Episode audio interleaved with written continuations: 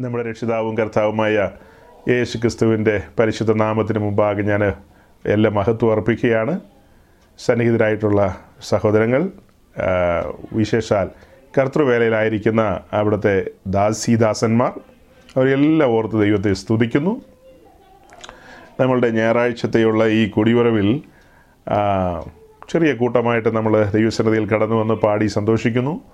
നിങ്ങളിൽ പലരും നിങ്ങളായിരിക്കുന്ന ഇടങ്ങളിൽ ദൈവത്തെ മഹത്വപ്പെടുത്തി ദൈവസന്നിധിയിൽ ആരാധനയൊക്കെ അർപ്പിച്ച് പലരും പല ചർച്ചുകളിലൊക്കെ പോയി ആരാധനയൊക്കെ കഴിഞ്ഞിട്ട് മടങ്ങി വന്നവരാണെന്ന് എനിക്കറിയാം.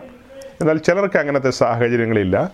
അങ്ങനെയുള്ള സഹോദരങ്ങൾ നേരെ ഈ ഓൺലൈൻ പ്ലാറ്റ്ഫോമിലേക്ക് വരികയാണെങ്കിൽ തന്നെയും ഞാൻ പലപ്പോഴായിട്ട് ഓർമ്മിപ്പിച്ചിട്ടുള്ളതുപോലെ നിങ്ങളുടെ വ്യക്തിപരമായ ജീവിതത്തിൽ നിങ്ങൾ ദൈവസന്നിധിയിൽ ആരാധനയ്ക്കായി കടന്നുപോയി ദൈവത്തെ സ്തുതിച്ച് മഹത്വപ്പെടുത്തി. അതിനുശേഷം നമ്മൾ ഒരു ആത്മീയ സന്തോഷത്തോടുള്ള ബന്ധത്തിൽ ഒരു കൂട്ടായ്മയ്ക്ക് ഒരു ഫെലോഷിപ്പ് എന്ന നിലയിൽ കൂടി വരുന്നു. ഇവിടെ ദൈവവചനം നമ്മൾ പങ്കുവയ്ക്കുന്നു ആത്മീയ വിഷയങ്ങൾ ചർച്ച ചെയ്യപ്പെടുന്നു. അങ്ങനെ അത് നമ്മുടെ ജീവിതത്തിൽ പോഷണമായി അനുഗ്രഹമായി തീരണം എന്ന നിലയിലാണ് ഈ കുടിയുറവിന്റെ ലക്ഷ്യം. അപ്പോൾ കർത്താവ് എല്ലാവരെയും അതിനായിട്ട് സഹായിക്കട്ടെ. കഴിഞ്ഞ ദീർഘമായ സമയങ്ങളിൽ നമ്മൾ സമാഗമന കൂടാരത്തെ മുൻനിർത്തിയാണ് സംസാരിച്ച് മുന്നോട്ട് പോയത്. വിശുദ്ധ ബൈബിളിലെ വളരെ ഗൗരവമായ വിശുദ്ധ ബൈബിളിലെ വളരെ ഗൗരവമായ ഒരു സബ്ജക്റ്റാണ് സമാഗമന കൂടാരെന്ന് ഇതിനോടകം നമുക്ക് മനസ്സിലായി. എനിക്ക് പുറമേയൊക്കെ പല സഹോദരങ്ങളോടും ഭാഗികമായി അതായത് പാർഷ്യലി ഈ വഹ ഈ ഈ ഇത്തരം ഈ ടോപ്പിക്കുകൾ സംസാരിക്കുവാനുള്ള സാഹചര്യങ്ങളെ കിട്ടി. ആ സമയങ്ങളിലൊക്കെ സംസാരിച്ചു പോകുമ്പോൾ എനിക്ക് മനസ്സിലായത് ഇങ്ങനെയുള്ള കാര്യങ്ങളൊന്നും വലിയ പങ്ക് ആളുകൾ ശ്രദ്ധിച്ചിട്ടില്ല കേട്ടിട്ടില്ല. അവർക്ക് ഇതിന്റെ കാര്യങ്ങൾ അറിയില്ല. അപ്പോൾ ദൈവവചനത്തിന്റെ സത്യങ്ങൾ സഭയെന്ന മർമ്മങ്ങൾ സഭയെന്ന മർമ്മം അതിന്റെ ആഴങ്ങളൊക്കെ സ്ഥിരീകരിക്കുവാൻ സ്ഥാപിക്കുവാൻ ഉറപ്പിക്കുവാനായി നമുക്ക് ഇങ്ങനെയുള്ള വിഷയങ്ങളിലേക്കൊക്കെ ഇറങ്ങിപ്പോകേണ്ടതുണ്ട്. പഴയ നിയമവും പുതിയ നിയമവും ചേർത്ത് നിർത്തി. ഒരു കയ്യിൽ പഴയ നിയമം ഒരു കയ്യിൽ പുതിയ നിയമം എന്ന നിലയിൽ രണ്ടും അതിന്റെ നിലയിൽ എന്താ ചേർത്ത് നിർത്തി പഠിച്ചു പോകുമ്പോഴാണ് നമുക്ക് വചനത്തിന്റെ നല്ല വചനത്തിന്റെ നല്ല നിശ്ചയം കിട്ടുന്നത് നല്ല ബോധ്യങ്ങളെ കിട്ടുന്നത്.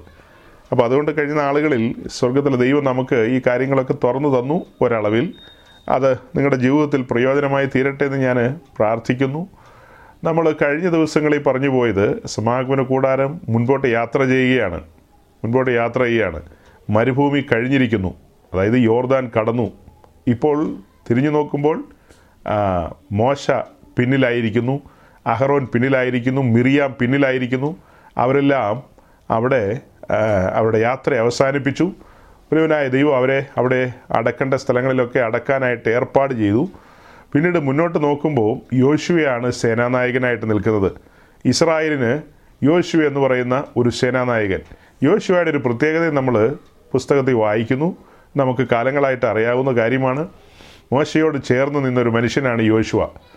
മോശയുടെ സന്തത സഹചാരിയായി കൂടെ നടന്ന് ഇപ്പോൾ ശുശ്രൂഷയിലേക്ക് കടന്നു വന്ന് ഇസ്രായേലിനെ നയിക്കുകയാണ്. ചെറിയ ഉത്തരവാദിത്വമല്ല. ചെറിയ ഉത്തരവാദിത്വമല്ല. ഈ സമയത്ത് ഒരു പ്രത്യേകതയും കൂടി ഉള്ളത് ഈ സമയത്ത് മഹാപുരോഹിതൻ. ഈ സമയത്ത് മഹാപുരോഹിതൻ ആരാന്ന് നിങ്ങൾക്ക് അറിയാമല്ലോ? ശരിക്കും ചോദ്യം ചോദിക്കേണ്ടതാ. ശരിക്കും ഒരു ചോദ്യം ചോദിക്കേണ്ടതാ. നമ്മൾ ചോദ്യമൊക്കെ ചോദിച്ചിട്ട് ഒത്തിരി കാലങ്ങളായി. നേരത്തെയൊക്കെ ഒത്തിരി ചോദ്യമൊക്കെ ചോദിച്ചുകൊണ്ടിരുന്ന മനുഷ്യരാ. ഇപ്പോൾ ആ ചോദ്യങ്ങളൊന്നും ഇല്ലാത്തൊരു കാലമായി. എങ്കിലും നിങ്ങൾക്ക് എല്ലാവർക്കും അറിയാമെന്ന് ഞാൻ വിശ്വസിക്കുകയാണ്. ഹോർ പർവതത്തിൽ അഹ്റവൻ തന്റെ യാത്ര അവസാനിപ്പിച്ചെന്ന് ഞാൻ പറഞ്ഞല്ലോ. പിന്നത്തേതിൽ അവിടെ നിന്ന് അഹ്റവന്റെ ശരീരത്തിൽ കിടന്ന ആ മഹാപുരോഹിത വസ്ത്രമെടുത്ത് മോശ ഇലയാസറിന്റെ മേലിട്ടു. പിന്നീട് മഹാപുരോഹിതനായി രംഗത്ത് വരുന്നത് പിന്നീട് മഹാപുരോഹിതനായി രംഗത്ത് വരുന്ന ഇലയാസറാണ് ഇലയാസറിനെയാണ് പിന്നീട് ശുശ്രൂഷയ്ക്ക് വേണ്ടി നിയോഗിക്കുന്നത് മഹാപുരോഹിത ശുശ്രൂഷയ്ക്ക് വേണ്ടി നിയോഗിക്കുന്നത്. പിന്നെ പിന്നീട് ഇലയാസറാണ് ശുശ്രൂഷയ്ക്ക് വേണ്ടി മുന്നോട്ട് വരുന്നത്. അത് കഴിഞ്ഞ് കുറച്ചും കൂടെ മുന്നോട്ട് പോകുമ്പോൾ മോശയും തന്റെ യാത്ര അവസാനിപ്പിക്കുന്നു. പിന്നീട് ഇസ്രായേലിനെ നയിക്കാൻ സേനാനായകനായി യോശുവായും മറു സൈഡിൽ പൗരോഹിത്യ സൈഡിൽ നിന്നുകൊണ്ട് ഇലയാസറുമുണ്ട് ഇങ്ങനെ രണ്ടുപേരുമാണ് അവരെ മുന്നോട്ട് നയിക്കുന്നത്. മോശയുടെ കാലത്തെ ഒരു പ്രത്യേകത നമ്മൾ പുസ്തകത്തിൽ വായിക്കുന്നത് മോശ ദൈവത്തോട് അഭിമുഖമായി സംസാരിച്ച മനുഷ്യനെന്നാണ്. ദൈവം മോശയോട് സംസാരിച്ചു. മോശ ദൈവത്തോട് സംസാരിച്ചു. എന്തൊരു ബന്ധം. ദൈവം നേരിട്ട് ഇടപെട്ട ഒരു വിശേഷപ്പെട്ട വ്യക്തിത്വം മോശ. ഈ സമയത്ത് ദൈവം നേരിട്ട് യോശുവായുടെ അങ്ങനെ ആലോചനകൾ പറയുന്നില്ല എല്ലാ കാര്യങ്ങളും. എല്ലാ കാര്യങ്ങളും പറയാനായിട്ട് ദൈവം അവർക്ക് കൊടുത്ത ആ ഒരു ചട്ടം എന്ന് പറയുന്നത് ഉറീമും തുമ്മീമും വഴിയാണ് ദൈവം ഇസ്രായേലിനോട് സംസാരിച്ചുകൊണ്ടിരിക്കുന്നത്. ഉറീമും തുമ്മീമും. അത് ആ പൗരോഹിത്യ വസ്ത്രമൊക്കെ പറഞ്ഞു വരുമ്പോൾ അതിനകത്ത് ഉറീമും തുമ്മീമും വെക്കുന്ന കാര്യം. അത് രണ്ട് സ്റ്റോൺസ് ആണ്. ആ, ഉറീമും തുമ്മീമും അതിനകത്ത് വെക്കുന്നു. അങ്ങനെ ദൈവം ഉറീമും തുമ്മീമും ഉള്ള പുരോഹിതൻ വഴിയാണ് സംസാരിക്കുന്നത്. അങ്ങനെ ഇലയാസറിനോട് ദൈവം സംസാരിക്കുന്നു. അത് യോശുവായോട് പറയുന്നു. അങ്ങനെ അവർ ഒരുമിച്ചാണ് ശുശ്രൂഷകളിൽ മുന്നോട്ട് പോകുന്നത്. ഓക്കെ അപ്പോൾ ആ കാലഘട്ടത്തിലെ സേനാനായകൻ ഇസ്രായേലിന്റെ നായകൻ യോശുവായാണെന്നൊരു സൂചന തന്നു. അടുത്തത് ആ കാലത്തെ മഹാപുരോഹിതൻ എന്ന് പറയുന്നത് ഇലയാസറാണ് ഇനി അടുത്തൊരു കാര്യം ഇസ്രായേൽ ഇങ്ങനെ മുന്നോട്ട് പോകുമ്പോൾ മോശയാണ് അവരെ നയിച്ച് മുന്നോട്ട് കൊണ്ടുപോയിക്കൊണ്ടിരുന്നതെന്ന് നമുക്കറിയാം. ഇപ്പോൾ ആ നായക സ്ഥാനത്തേക്ക് വന്നിരിക്കുന്ന യോശുവ എഫ്രൈം ഗോത്രക്കാരനാണ്. എഫ്രൈം ഗോത്രക്കാരൻ. എഫ്രൈം ഗോത്രത്തിനൊരു പ്രാധാന്യം കൈവന്നിരിക്കുകയാണ്. ഇസ്രായേലിന്റെ നായക സ്ഥാനത്തേക്ക് തന്നെ ഏതാണ്ട് എഫ്രൈം ഗോത്രം വന്നെന്ന് പറയാം. നമ്മൾ ഗോത്രങ്ങളുടെ ഒരു ലിസ്റ്റ് എടുത്തു കഴിഞ്ഞാൽ ഏറ്റവും ഒടുവിലത്തെ ഗോത്രമാണ് എന്താ എഫ്രൈം ഗോത്രം. ഏറ്റവും ഒടുവിലത്തെ ഗോത്രമാണ് മനശ്ശയും കഴിഞ്ഞിട്ടാണ് എഫ്രൈം വരുന്നത്. അപ്പം എഫ്രൈം ഏറ്റവും ഒടുവിലത്തെ ഒരു ഗോത്രമാണ്. ഏറ്റവും ആദ്യത്തെ ഗോത്രം എന്ന് പറയുന്നത് മൂത്തവൻ എന്ന് പറയുന്നത് രൂപേനാണ് രൂപേൻ രൂപേന അവകാശം തന്നെ നഷ്ടപ്പെടുത്തിയവനാണ്. തന്റെ ജ്യേഷ്ഠാവകാശം നഷ്ടപ്പെടുത്തിയവനാണ് രൂപേൻ. അത് കഴിഞ്ഞ് പിന്നീട് നമ്മൾ കാണുന്നത് ഈ യോശുവയുടെ കാലത്ത് എഫ്രൈം യോശുവയുടെ കാലത്ത് എഫ്രൈം രംഗത്ത് വരുന്നു. യുദ്ധങ്ങളിലെല്ലാം മുൻപിൽ നിൽക്കുന്നത് എഫ്രൈമാണ്. എഫ്രൈമിനെ എഫ്രൈമിനെ കുറിച്ച് നമ്മൾ പഠിക്കുമ്പോൾ എഫ്രൈം യുദ്ധവീരന്മാരാണ് വില്ലാളി വീരന്മാരാണ്. ഇസ്രായേലിന്റെ യുദ്ധങ്ങളിലൊക്കെ മുന്നിൽ നിൽക്കുന്ന ഇസ്രായേലിന്റെ യുദ്ധങ്ങളിലൊക്കെ മുന്നിൽ നിന്ന ഗോത്രമാണ് എഫ്രൈം ഗോത്രം. ബെന്യാമിനും ഒട്ടും മോശമല്ല. ബെന്യാമിനും ഒട്ടും മോശമല്ല. അതായത് ജോസഫിന്റെ മക്കൾ മനശയാണ് ഒരു ഇച്ചിരി തണുപ്പനുള്ളത്. പിന്നെ ജോസഫിനെ കുറിച്ച് പറയുമ്പോൾ ജോസഫിന്റെ പേരിലല്ല ഗണിക്കപ്പെടുന്നത്. ജോസഫിന്റെ പേരിലല്ല കൗണ്ട് ചെയ്യപ്പെടുന്നത്. ഗോത്രത്തിന്റെ പേര് കൗണ്ട് ചെയ്യപ്പെടുന്നത് മോശ മനശയുടെയും എഫ്രൈമിന്റെയും പേരിലാണ്. അപ്പോൾ അതിൽ അത് ജോസഫിന്റെ ഗോത്രം എന്ന നിലയിൽ തന്നെയാണ് വരുന്നത്. ആ ഒരു കുലത്തിലേക്ക് നമ്മൾ നോക്കുമ്പോൾ ആ ജോസഫും തന്റെ അനുജനായ ബെന്യാമിനും അതെല്ലാം കൂടെ ചേർത്ത് വെച്ചെങ്കിൽ ചിന്തിച്ചാൽ ബെന്യാമിൻ ഒട്ടും മോശമല്ല വില്ലാളി വീരൻ തന്നെയാണ് ബെന്യാമിൻ ഗോത്രത്തിൽ നിന്നാണ് പിന്നത്തേതിൽ ഷൗൽ വരുന്നത് ഷൗൽ വരുന്നത്. അത് കഴിഞ്ഞ് നമ്മൾ കാണുന്നത് ഇപ്പോൾ പറഞ്ഞ എഫ്രൈം എഫ്രൈമാണ് ഇപ്പോൾ നായകസ്ഥാനത്തേക്ക് വന്നിരിക്കുന്നത്. അത് തുടക്കത്തിൽ ഓർത്തിരിക്കുക ഒടുക്കത്തിലേക്ക് വരുമ്പോൾ ഞാനൊരു വാക്യം വായിക്കും. അപ്പോൾ എഫ്രൈമിന്റെ നില എന്താണെന്ന് നമുക്ക് കാണാൻ കഴിയും. അതും പറഞ്ഞ് നമ്മൾ ഇന്ന് പ്രാർത്ഥിച്ച് അവസാനിപ്പിക്കും. അപ്പോൾ എഫ്രൈമിന്റെ കയ്യിലേക്ക് വന്നിരിക്കുന്ന ഈ ഭാഗ്യകരമായ അവസ്ഥ ഇസ്രായേലിനെ നയിക്കാനുള്ളൊരവസ്ഥ അത് ജോഷുവ നല്ല നിലയിൽ വിനിയോഗിച്ചു. വിശ്വസ്തനായിരുന്നുകൊണ്ട് ദൈവസന്നതിയിൽ ഈ ജനത്തെ മുന്നോട്ട് നയിച്ചു. അങ്ങനെ യോർദാൻ കടന്നു. അവർ ഗിരിഹോവിലേക്ക് അങ്ങനെ അവർ യോർദാൻ കടന്നു. ഗിൽഗാലിലേക്ക് എത്തി. ഗിൽഗാൽ എന്താണെന്നും ഗിൽഗാലിന്റെ പ്രസക്തി എന്താണെന്നും ഒക്കെ കഴിഞ്ഞ തവണ നമ്മൾ ഗിൽഗാലിന്റെ പ്രസക്തി എന്തെന്നൊക്കെ കഴിഞ്ഞ ആഴ്ച നമ്മൾ ചിന്തിച്ചു ധ്യാനിച്ചു. ഗിൽഗാൽ ഒരു പുതിയ തുടക്കത്തിന്റെ ഇടമാണ്. ഗിൽഗാൽ ദൈവമായിട്ടുള്ള ഒരു ഉടമ്പടിയുടെ സ്ഥലമാണ്. ആ കാരണത്താൽ അവരുടെ നിന്ന ഉരുണ്ടുപോയ സ്ഥലമാണ്. അവരുടെ നിന്നകളെല്ലാം ഉരുണ്ടുപോയി. ദൈവം അവരെ മാനിച്ച സ്ഥലമാണ്. ദൈവം അവരോട് ഇടപെട്ട സ്ഥലമാണ്. ഗിൽഗാലിൽ ദൈവത്തിന്റെ കൂടാരമടിക്കുന്നു ഇവർ ചുമന്നുകൊണ്ടുവരുന്ന കൂടാരം ഇപ്പോൾ ഗിൽഗാലിൽ അടിച്ചിരിക്കുകയാണ്. ഗിൽഗാലിൽ ദീർഘവർഷം എന്ന് പറഞ്ഞാൽ അങ്ങനെ ഒത്തിരിയല്ല ഒരു പത്തറുപത് അറുപതിനടുത്ത് വർഷക്കാലം ഗിൽഗാലിൽ കൂടാരം ഉണ്ടായിരുന്നു. അതിന്റെ ലിസ്റ്റ് എടുക്കണം. എല്ലാ സ്ഥലങ്ങളിലെയും ലിസ്റ്റ് നമുക്കെടുത്ത് കണക്ക് കൂട്ടി നോക്കി എടുക്കാവുന്നതേ ഉള്ളൂ. ഇത്ര കാലം ഓരോ സ്ഥലത്തും ഉണ്ടായിരുന്നു എന്ന് ഉള്ളതൊക്കെ. നാനൂറ്റി എൺപത് വർഷക്കാലമാണ് കൂടാരത്തിലുള്ള സഞ്ചാരം അവരുടെ നടുവിലുണ്ടായിരുന്നത് അപ്പോൾ അതിൽ ഓരോ സ്ഥലങ്ങളും ഡിവൈഡ് ചെയ്തെടുക്കേണ്ടതാണ്. ആട്ടെ അത്രയൊന്നും തല പുകയണ്ട ഒരു ചുരുങ്ങിയ കാലം എന്തായാലും ഗിൽഗാലിൽ ഉണ്ടായിരുന്നു എന്ന് മനസ്സിലാക്കുക. ഗിൽഗാലുമായുള്ള പ്രസക്തികളാണ് സൂചിപ്പിച്ചത്. യോശുവയുടെ കാലത്ത് ഈ ഗിൽഗാലിൽ ഇരുന്നു കൊണ്ടാണ് ഈ യുദ്ധങ്ങൾക്കൊക്കെ പോയത്. ദേശം പിടിച്ചെടുക്കാൻ പോയതൊക്കെ അങ്ങനെയാണ്. ദേശം പിടിച്ചെടുക്കാൻ പോയത്. ദേശം പിടിച്ചെടുക്കാനും യുദ്ധങ്ങൾക്കും പോകുന്ന ആ പോക്കിന് മുമ്പ് നിങ്ങൾ ശ്രദ്ധിക്കുക യോശുവ പരിച്ഛേദന ഏൽക്കാത്തവരെ എല്ലാം പരിച്ഛേദന ഏൽപ്പിച്ചു. ചെറിയ കാര്യമല്ലത്. ആ ഉടമ്പടി ക്രമീകരിച്ചു. ഏ? ദൈവത്തി ദൈവവുമായിട്ടുള്ള ആ ബന്ധം ക്ലിയറാക്കി എല്ലാ കാര്യങ്ങളും ഓക്കെ ആയതിനു ശേഷമാണ് യുദ്ധത്തിനായിട്ട് പുറപ്പെട്ടത്. ഇരിഹോവിലേക്ക് പോയത് അങ്ങനെയല്ലേ? അടുത്ത പടി എന്ന് പറയുന്നത് എരിഹോവിലേക്കാണ് പോകുന്നത്. എരിഹോ അവർ പിടിച്ചടക്കുന്നു. എരിഹോ പിടിച്ചടക്കിയത് സൈന്യത്താലും ശക്തിയാലൊന്നും അല്ല. ശരിക്കും പറഞ്ഞാൽ ദൈവത്തിന്റെ ആത്മാവിന്റെ പ്രവൃത്തിയാലാണ് എരിഹോ പിടിച്ചടക്കിയത്. ദൈവം എന്ത് കൽപ്പിച്ചോ അതിനനുസരിച്ച് അവർ പ്രവർത്തിച്ചു. ആ കാരണത്താൽ എരിഹോ അവരുടെ കാൽക്കീഴിലേക്ക് വന്നു. പിന്നത്തേതിൽ ദൈവം പറഞ്ഞതിനനുസരിച്ച് നിൽക്കാത്തത് കൊണ്ട് ഹായ് പട്ടണത്തിൽ അവർ പരാജയപ്പെട്ടു പോയി. ഒരു വമ്പൻ ജയം അടുത്തത് തലകുത്തി വീഴുന്നത്. ഇതാണ് ഈ യാത്രയിൽ കാണുന്നത്. പെട്ടകം കൂടെയുണ്ട് യാഗപീഠം കൂടെയുണ്ട് കൂടാരം കൂടെയല്ലേ? കൂടാരത്തിന്റെ സമസ്ത ഉപകരണങ്ങളുമായിട്ട് അതായത് ദൈവ സാന്നിധ്യത്തിൽ തന്നെ മുന്നോട്ട് പോകുമ്പോഴാണ് ഹായ് പട്ടണത്തിൽ പരാജയം സംഭവിച്ചത്. കാരണം അവരുടെ അമിതമായ ആത്മവിശ്വാസം അതായത് ചില കാര്യങ്ങളെ നിസാരവൽക്കരിച്ച് നിസാരവൽക്കരിച്ചുകൊണ്ട് കാര്യങ്ങളെ നിസാരവൽക്കരിച്ചുകൊണ്ട് ആലോചനയില്ലാതെ യുദ്ധത്തിന് പുറപ്പെട്ടു. ആലോചനയില്ലാതെ യുദ്ധത്തിന് പുറപ്പെട്ടു. ഓപ്പോസിറ്റ് സൈഡിലുള്ള ഓപ്പോസിറ്റ് സൈഡിലുള്ളവരെ അതായത് പ്രതിയോഗിയെ നിസാരമായി കണ്ടുകൊണ്ട് ദൈവത്തിന്റെ സാന്നിധ്യമോ ദൈവത്തിന്റെ ആലോചനയില്ലാതെ കടന്നുപോയി പരാജയപ്പെട്ടു പോയി അങ്ങനെയാണ് അവിടുത്തെ ഒരു ചരിത്രം കിടക്കുന്നത്. എന്തായാലും അങ്ങനെ മുന്നോട്ട് മുന്നോട്ട് പോയി. ഇസ്രായേൽ ദേശം കൈവശമാക്കി. ദേശത്തെ വിവിധ ഭാഗങ്ങളൊക്കെ കൈവശമാക്കി കൈവശമാക്കി അങ്ങനെ മുന്നോട്ട് പോകുന്നു. യോശുവയുടെ നേതൃത്വത്തിൽ. യോശുവ വൃദ്ധനായി വയസ്സ് എന്നവനായി മാറുകയാണ്. അങ്ങനെ വർഷങ്ങൾ കാലങ്ങൾ മുന്നോട്ട് പോകുന്നു. യോശുവ വൃദ്ധനായി മാറിക്കൊണ്ടിരിക്കുന്നു. യോശുവയുടെ ദിവസം പതിനെട്ടാം അധ്യായത്തിലേക്ക് നമ്മൾ വരികയാണ്. ഈ പതിനേഴ് അധ്യായം വരെ ഗിൽഗാലിലാണ് കൂടാരം ഇരിക്കുന്നത്. ഇസ്രായേൽ പാളയം അടിച്ചിരിക്കുന്നത് ഗിൽഗാലിലാണ്. പതിനെട്ടാം അധ്യായത്തിലേക്ക് വരുമ്പോൾ book of Joshua chapter eighteen ഇപ്പം എന്തിനാണ് ഇതൊക്കെ പറയുന്നതെന്ന് ചോദിച്ചാൽ സഹോദരങ്ങളെ ഇസ്രായേലിന്റെ ലൈഫുമായി ബന്ധപ്പെടുത്തി നമ്മൾ നമ്മുടെ ആത്മീയ ജീവിതത്തെ ചേർത്ത് നിർത്തി ചിന്തിക്കാൻ വേണ്ടിയിട്ടാണ്. ദൈവം ആ ജനത്തോട് ഇടപെട്ടതും അവരെ നടത്തിയതുമായ കാര്യങ്ങൾ നമ്മൾ ധ്യാനിക്കുമ്പോൾ അത് നമ്മുടെ ജീവിതവുമായി ബന്ധപ്പെട്ട് നമ്മൾ പല കാര്യങ്ങളും പഠിക്കേണ്ടതുണ്ട്. ഈ വാക്യം വായിക്കുന്നതിന് മുമ്പ് ഞാൻ ഇരിക്കുന്നതിന്റെ പിന്നിൽ രണ്ട് മൂന്ന് വലിയ ബോട്ടിൽസ് ഇരിപ്പുണ്ട് ആ ബോട്ടിൽ കാണുമ്പോൾ ആരും തെറ്റിദ്ധരിക്കരുത്. അത് മൂറോൻ തൈലമാണ് വേറെ ഒന്നുമല്ല വേറെ എന്തെങ്കിലും ആണെന്ന് ആരെങ്കിലും തെറ്റിദ്ധരിക്കരുത്. എന്റെ കളർ കാണുമ്പോൾ അറിയാം. നല്ല നല്ലെണ്ണയാണെന്ന് തോന്നിപ്പോവും. നല്ലെണ്ണയല്ല അത് മൂറോനാണ്. കാച്ചി കുറുക്കിയെടുത്ത സാധനമാണ്. കഷ്ടപ്പെട്ടുണ്ടാക്കിയെടുത്തതാണ്. കുപ്പിയിൽ നിറച്ച് വെച്ചിരിക്കുകയാണ്.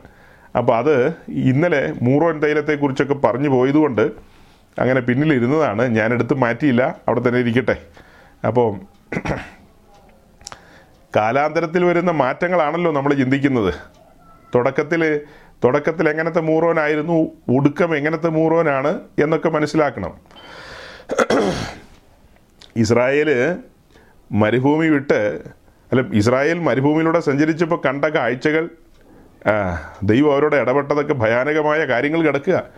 അതൊക്കെ കഴിഞ്ഞ് അടുത്തൊരു തലമുറ യോർദാൻ കടന്ന് വാക്റ്റത്ത ഭൂമിയിലേക്ക് വരികയാണ്. അവർ ഗിൽഗാലിൽ പാളയമടിക്കുന്നു ദീർഘകാലം വലിയവനായ ദൈവം കൂടെ ഇരുന്ന് യുദ്ധങ്ങളിലൊക്കെ സമാപ്തി വരുത്തി. അവർക്ക് ഒത്തിരി കാര്യങ്ങൾ ചെയ്തു കൊടുത്തു. കാലാന്തരത്തിൽ കഴിഞ്ഞ ആഴ്ച നമ്മൾ വായിച്ചതാ. കാലാന്തരത്തിൽ ഈ പതിനെട്ടാം അധ്യായത്തിലേക്കൊക്കെ വന്ന് പിന്നെ ഒത്തിരി മുന്നോട്ട് പോകണം ഒത്തിരി മുന്നോട്ട് പോയി കാലങ്ങൾ മുന്നോട്ട് പോയി കഴിയുമ്പോൾ ഗിൽഗാലിന്റെ അവസ്ഥ കഴിഞ്ഞ ആഴ്ച വായിച്ചു കഴിഞ്ഞു. അതെല്ലാം വിഗ്രഹാരാധികളുടെ ദേശമായി മാറി. ഇസ്രായേൽ ജനം വിഗ്രഹ ആരാധനയിലേക്കും തെറ്റായ ആരാധനാ സമ്പ്രദായങ്ങളിലേക്കും തെറ്റായ കാഴ്ചപ്പാടുകളിലേക്കും വഴുതിപ്പോയി എന്ന കാഴ്ചകളാണ് നമ്മൾ കഴിഞ്ഞ ആഴ്ച കണ്ട് അവസാനിപ്പിച്ചത്. യോശുവയുടെ പുസ്തകം പതിനെട്ടാം അധ്യായത്തിന്റെ ആദ്യത്തെ വാക്യം.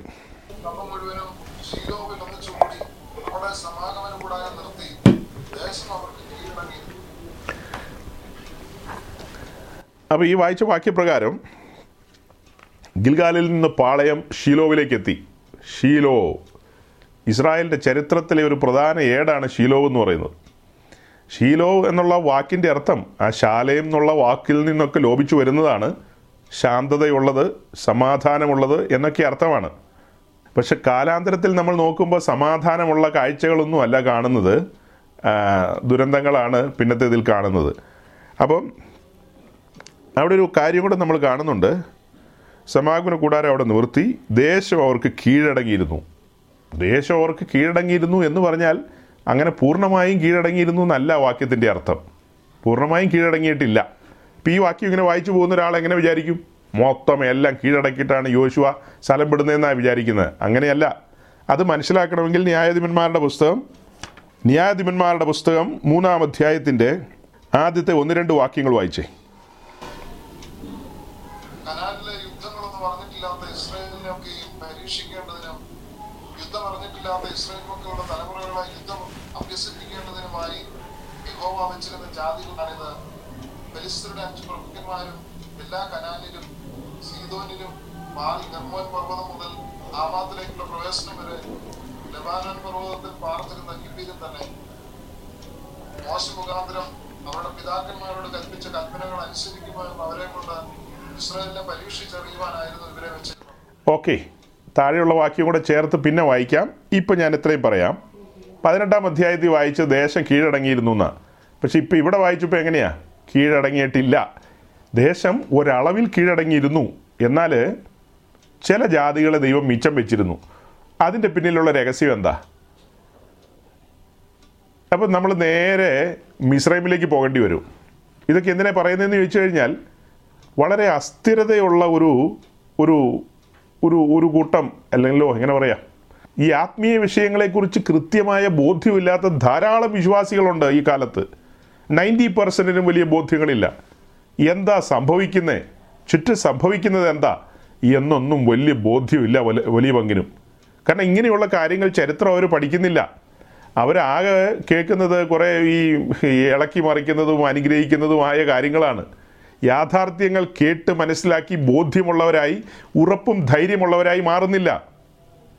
ഇത് പറയുമ്പോൾ പെട്ടെന്ന് എന്റെ മനസ്സിലൂടെ കടന്നു പോകുന്ന ഒരു ചിന്ത എന്താണെന്നറിയാവോ? ഇസ്രായേൽ മിസ്രൈം വിടുന്നു. അതായത് അവരെല്ലാം റമേശേസിൽ നിന്ന് സുക്കോത്തിൽ എത്തിച്ചേരുന്നു. അവിടെ നിന്ന് നേരെ മുൻപോട്ട് പ്രയാണം ചെയ്യുന്നു. ശരിക്കും അവിടെ നിന്ന് യാത്ര ചെയ്തു വരാൻ മൂന്ന് വഴികളുണ്ട് മൂന്ന് വഴികൾ. അതായത് കനാനിലേക്ക് കടന്നു വരാനുള്ള മെയിൻ ഫെലിസ്റ്റി ഹൈവേ ഉണ്ട്. അതല്ലാതെ ഒരു സ്റ്റേറ്റ് ഹൈവേ ഉണ്ട്. അതല്ലാതെ വേറെ ഊടുവഴിയുണ്ട് ഇത്രയും വഴികളൊക്കെ കിടക്കുമ്പോൾ ആ മൂന്ന് വഴികളിലൂടെയും ഈ ജനത്തെ നടത്താതെ മറ്റൊരു വഴിയായി ചെങ്കടലിന്റെ തീരത്തേക്കാണ് ഈ ജനത്തെ നടത്തിയത്. ശരിക്കും മര്യാദയാണോ അത്? ഇവിടെ മര്യാദയ്ക്കുള്ള വഴി കിടക്കുക. ആ വഴിയിലൂടെ ഇവരെ കനാനിലേക്ക് കൊണ്ടുപോയാൽ മതി. പക്ഷെ ദൈവം എന്തുകൊണ്ടാണ് ആ വഴിയിലൂടെ കൊണ്ടുപോകാതെ ഇവരെ ഈ ചെങ്കടലിന്റെ കരയിലേക്ക് കൊണ്ടുപോകുന്നത്? അതൊരു പ്രതിസന്ധിയല്ലേ. നമ്മൾ പറയുന്ന രീതി അനുസരിച്ചാണ് മിശ്രയും വിടുക എന്ന് പറഞ്ഞാൽ പെസക ആചരിക്കുക എന്നുള്ളതാണ്. അതായത് രക്ഷിക്കപ്പെടുക എന്നുള്ളതാണ്. ആ വീണ്ടെടുപ്പാണ് അത് കാണിക്കുന്നത്. മിശ്രയിൽ എന്നുള്ള വീണ്ടെടുപ്പ്. ഈ ലോകത്തിൽ നിന്ന് നാം രക്ഷപ്പെടുന്നു പാപത്തിൽ നിന്ന് രക്ഷപ്പെടുന്നു. അങ്ങനെ രണ്ട് മൂന്ന് ചൂട് മുന്നോട്ട് വെച്ച് കഴിയുമ്പോൾ ഇനി അടുത്ത പടി എന്ന് പറയുന്നത് ചെങ്കടലിന്റെ കരയിലേക്കാണ് അങ്ങനെ രക്ഷിക്കപ്പെട്ടു വരുന്ന ആളുകളുടെ ജീവിതത്തിൽ സ്നാനമൊന്നും കൂട്ടണ്ട ഞാൻ അല്ലാതെ വേറൊരു ലൈനിൽ പറയാം വേറൊരു ലൈനിൽ പറയാം. രക്ഷിക്കപ്പെട്ടു വന്നവന്റെ ജീവിതത്തിൽ ഇങ്ങനെ പ്രതിസന്ധികളൊക്കെ ദൈവം അനുവദിക്കുന്നത് ശരിയാണോ? രക്ഷിക്കപ്പെട്ടു അത് മാത്രം ചിന്തിക്കുക സ്നാനവും മറ്റു കാര്യങ്ങളൊക്കെ വിട്ടരെ. ഇതിങ്ങനെ ഒരു ആംഗിളിൽ നിന്നുകൊണ്ട് ഞാൻ പറയുക ശരിക്കും രക്ഷിക്കപ്പെട്ടൊക്കെ വന്നു കഴിയുമ്പോൾ ആളുകളെല്ലാം വിചാരിക്കുന്നത് തന്നെ ഇനി വച്ചടി കയറ്റമായിരിക്കും. മറ്റേ പാസ്റ്റർ പ്രാർത്ഥിച്ചോളൂ. ഇന്ന പുള്ളിക്കാരൻ ബാക്കപ്പ് ചെയ്തോളൂ. മറ്റേ പ്രവാചകി നമുക്ക് വേണ്ടി എപ്പോഴും സദാകാലം പക്ഷപാതം ചെയ്തുകൊണ്ടിരിക്കുക. ഇങ്ങനെയൊക്കെ ആളുകൾ ചിന്തിക്കുന്നത് പക്ഷെ ദൈവം നടത്തുന്നത് എങ്ങോട്ടാ പ്രതിസന്ധികളിലേക്കാണ് അതെന്തിനാ? ഈ ചെങ്കടൽ വഴിയായി അവരെ മറുകരയിലേക്ക് കൊണ്ടുവരുന്നതിന്റെ ലക്ഷ്യം അവിടെ വായിക്കുന്നുണ്ട് നമ്മൾ അതായത് ഈ നേരെ ഈ ഹൈവേയിലൂടെ ഇവർ കടന്നു പോയി കഴിഞ്ഞാൽ വേഗം ഈ ദേശത്തേക്ക് ചെല്ലും കനാനിലേക്ക് ചെല്ലും അവിടെയുള്ള ജാതികളുടെ മുമ്പിലേക്ക് നേരെ അങ്ങ് ചെല്ലുക. അവിടെ വലിയ പുള്ളികളായിരിക്കുന്നത് വമ്പന്മാരായിരിക്കുന്നത് അങ്ങ് ചെന്നാൽ അവന്മാരെ അടിച്ച് തകർത്ത് കളയും. അപ്പോൾ അങ്ങനെ ഇവരെ നേരെ കൊണ്ടുപോകാൻ പാടില്ല. അതുകൊണ്ട് ദൈവം എന്ത് ചെയ്തു? ചെങ്കടൽ വഴിയായി അവരെ മരുഭൂമിയിലേക്ക് കടത്തി. ചെങ്കടൽ ക്രോസ് ചെയ്ത് നേരെ കടക്കുന്നത് മരുഭൂമിയിലേക്കാണ്. ആ മരുഭൂമിയിലേക്ക് കടത്തി അവരെ ദൈവം താഴ്ത്തി പരിശോധിക്കുകയാണ്. ചില ചില പരിശോധനകളും ടെസ്റ്റ് പേപ്പറുകളെ. ഓണപ്പരീക്ഷയുണ്ടായിരുന്നു ക്രിസ്മസിന് പരീക്ഷയുണ്ടായിരുന്നു പിന്നെ മോഡൽ പരീക്ഷയുണ്ടായിരുന്നു പിന്നെ ഹോരേബി വന്നപ്പോൾ ഒരു വലിയ പരീക്ഷയായിരുന്നു.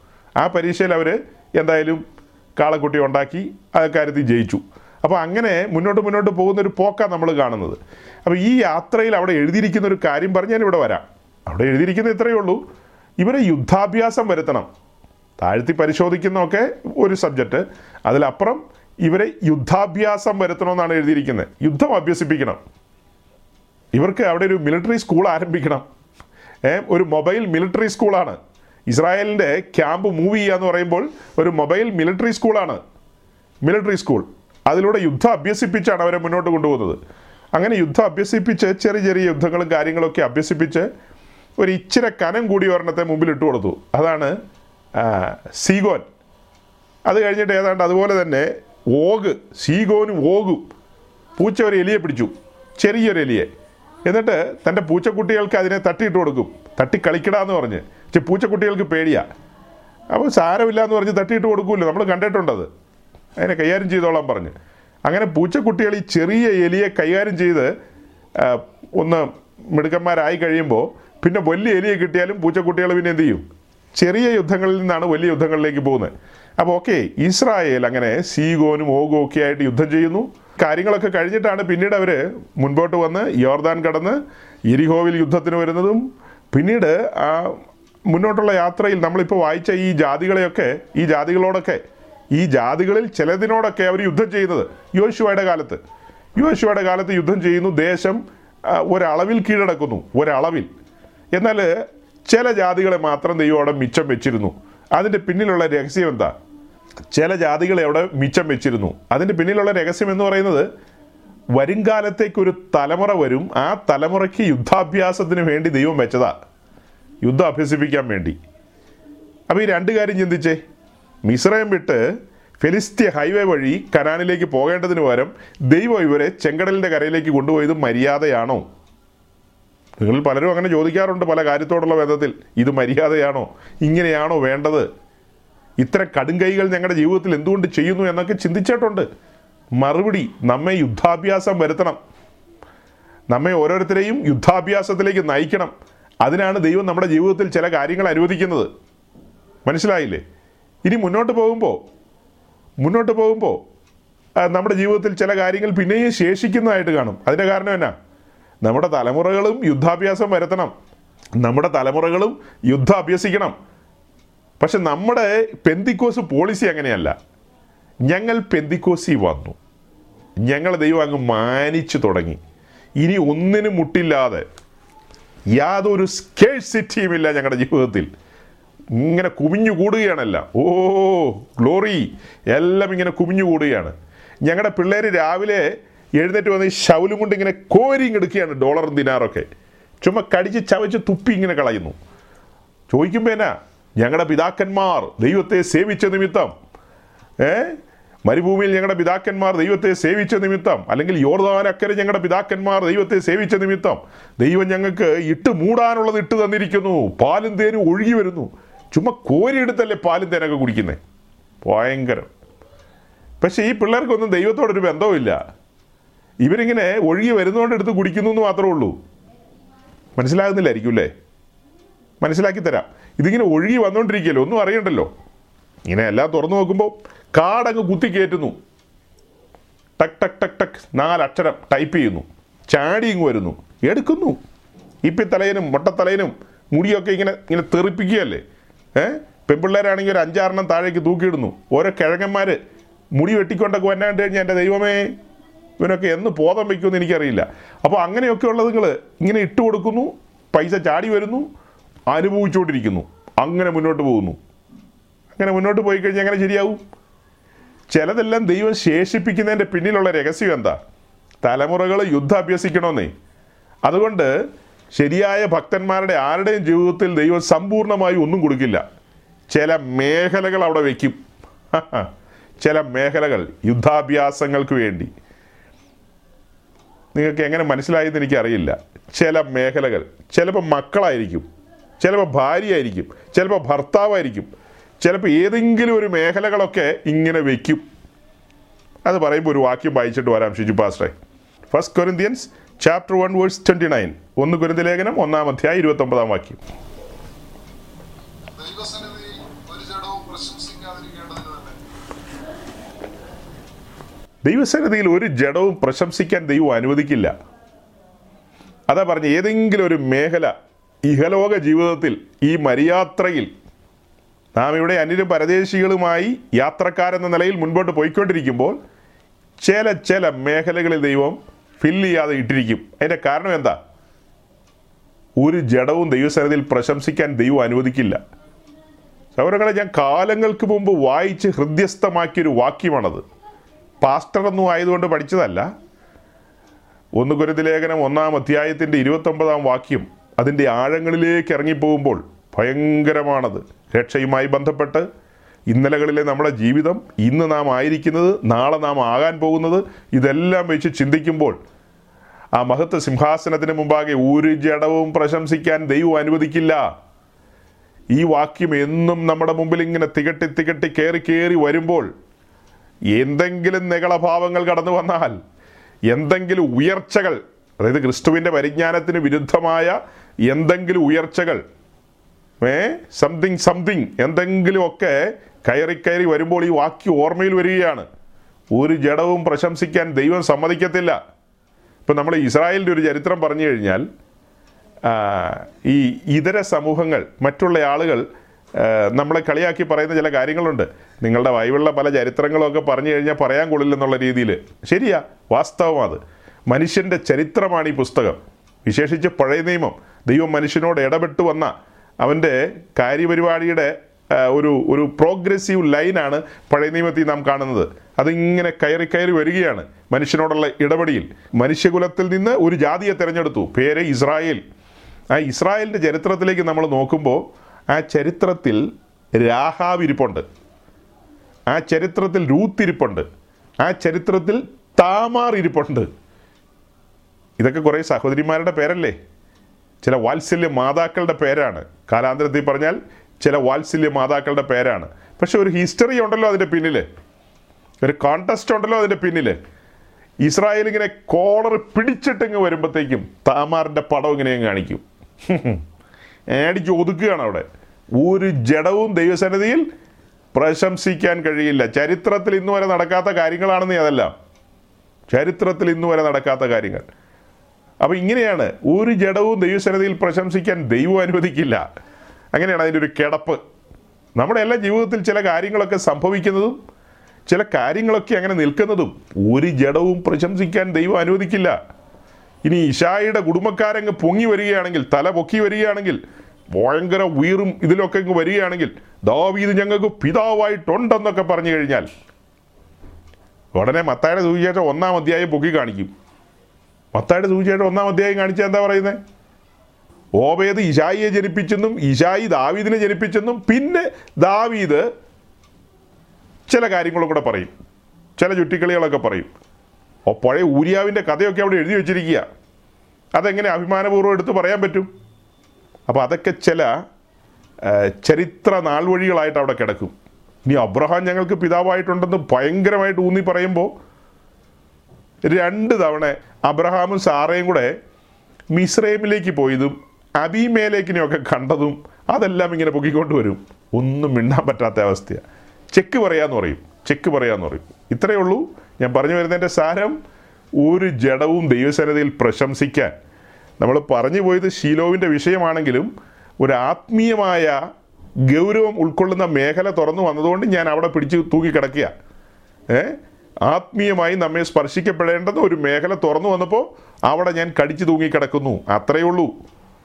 അത്രയേ ഉള്ളൂ. അപ്പോൾ ഓർക്കണം ഈ ഇസ്രായേലിനോടുള്ള ബന്ധത്തിൽ അവരുടെ ചരിത്രത്തോടുള്ള ബന്ധത്തിൽ ചിന്തിക്കുമ്പോൾ ഇങ്ങനെ ചിലതിനെയൊക്കെ ദൈവം ശേഷിപ്പിച്ചു വെച്ചതിന്റെ കാരണം അതായത് ചില ജാതികളെ ശേഷിപ്പിച്ചു വെച്ചതിന്റെ കാരണം അവരുടെ തലമുറകൾ യുദ്ധാഭ്യാസത്തിലേക്ക് വരണം യുദ്ധാഭ്യാസത്തിലേക്ക് വരണം. അവരെന്നും ഉല്ലാളി വീരന്മാരായിട്ട് നിൽക്കണമെന്ന് ദൈവം ആഗ്രഹിക്കുന്നു. സകല ജാതികളുടെയും നടുവിൽ തലയെടുപ്പോടുകൂടി നിൽക്കേണ്ടതാണ്. അത് ദൈവത്തിന്റെ കാര്യപരിപാടിയല്ലേ? അവരെ ഒന്നിനു മുമ്പിൽ കീഴടങ്ങാൻ ദൈവം ആഗ്രഹിക്കുന്നില്ല. അവരാകെ കീഴടങ്ങേണ്ടത് ദൈവത്തിന്റെ മുമ്പിൽ മാത്രമാണ്.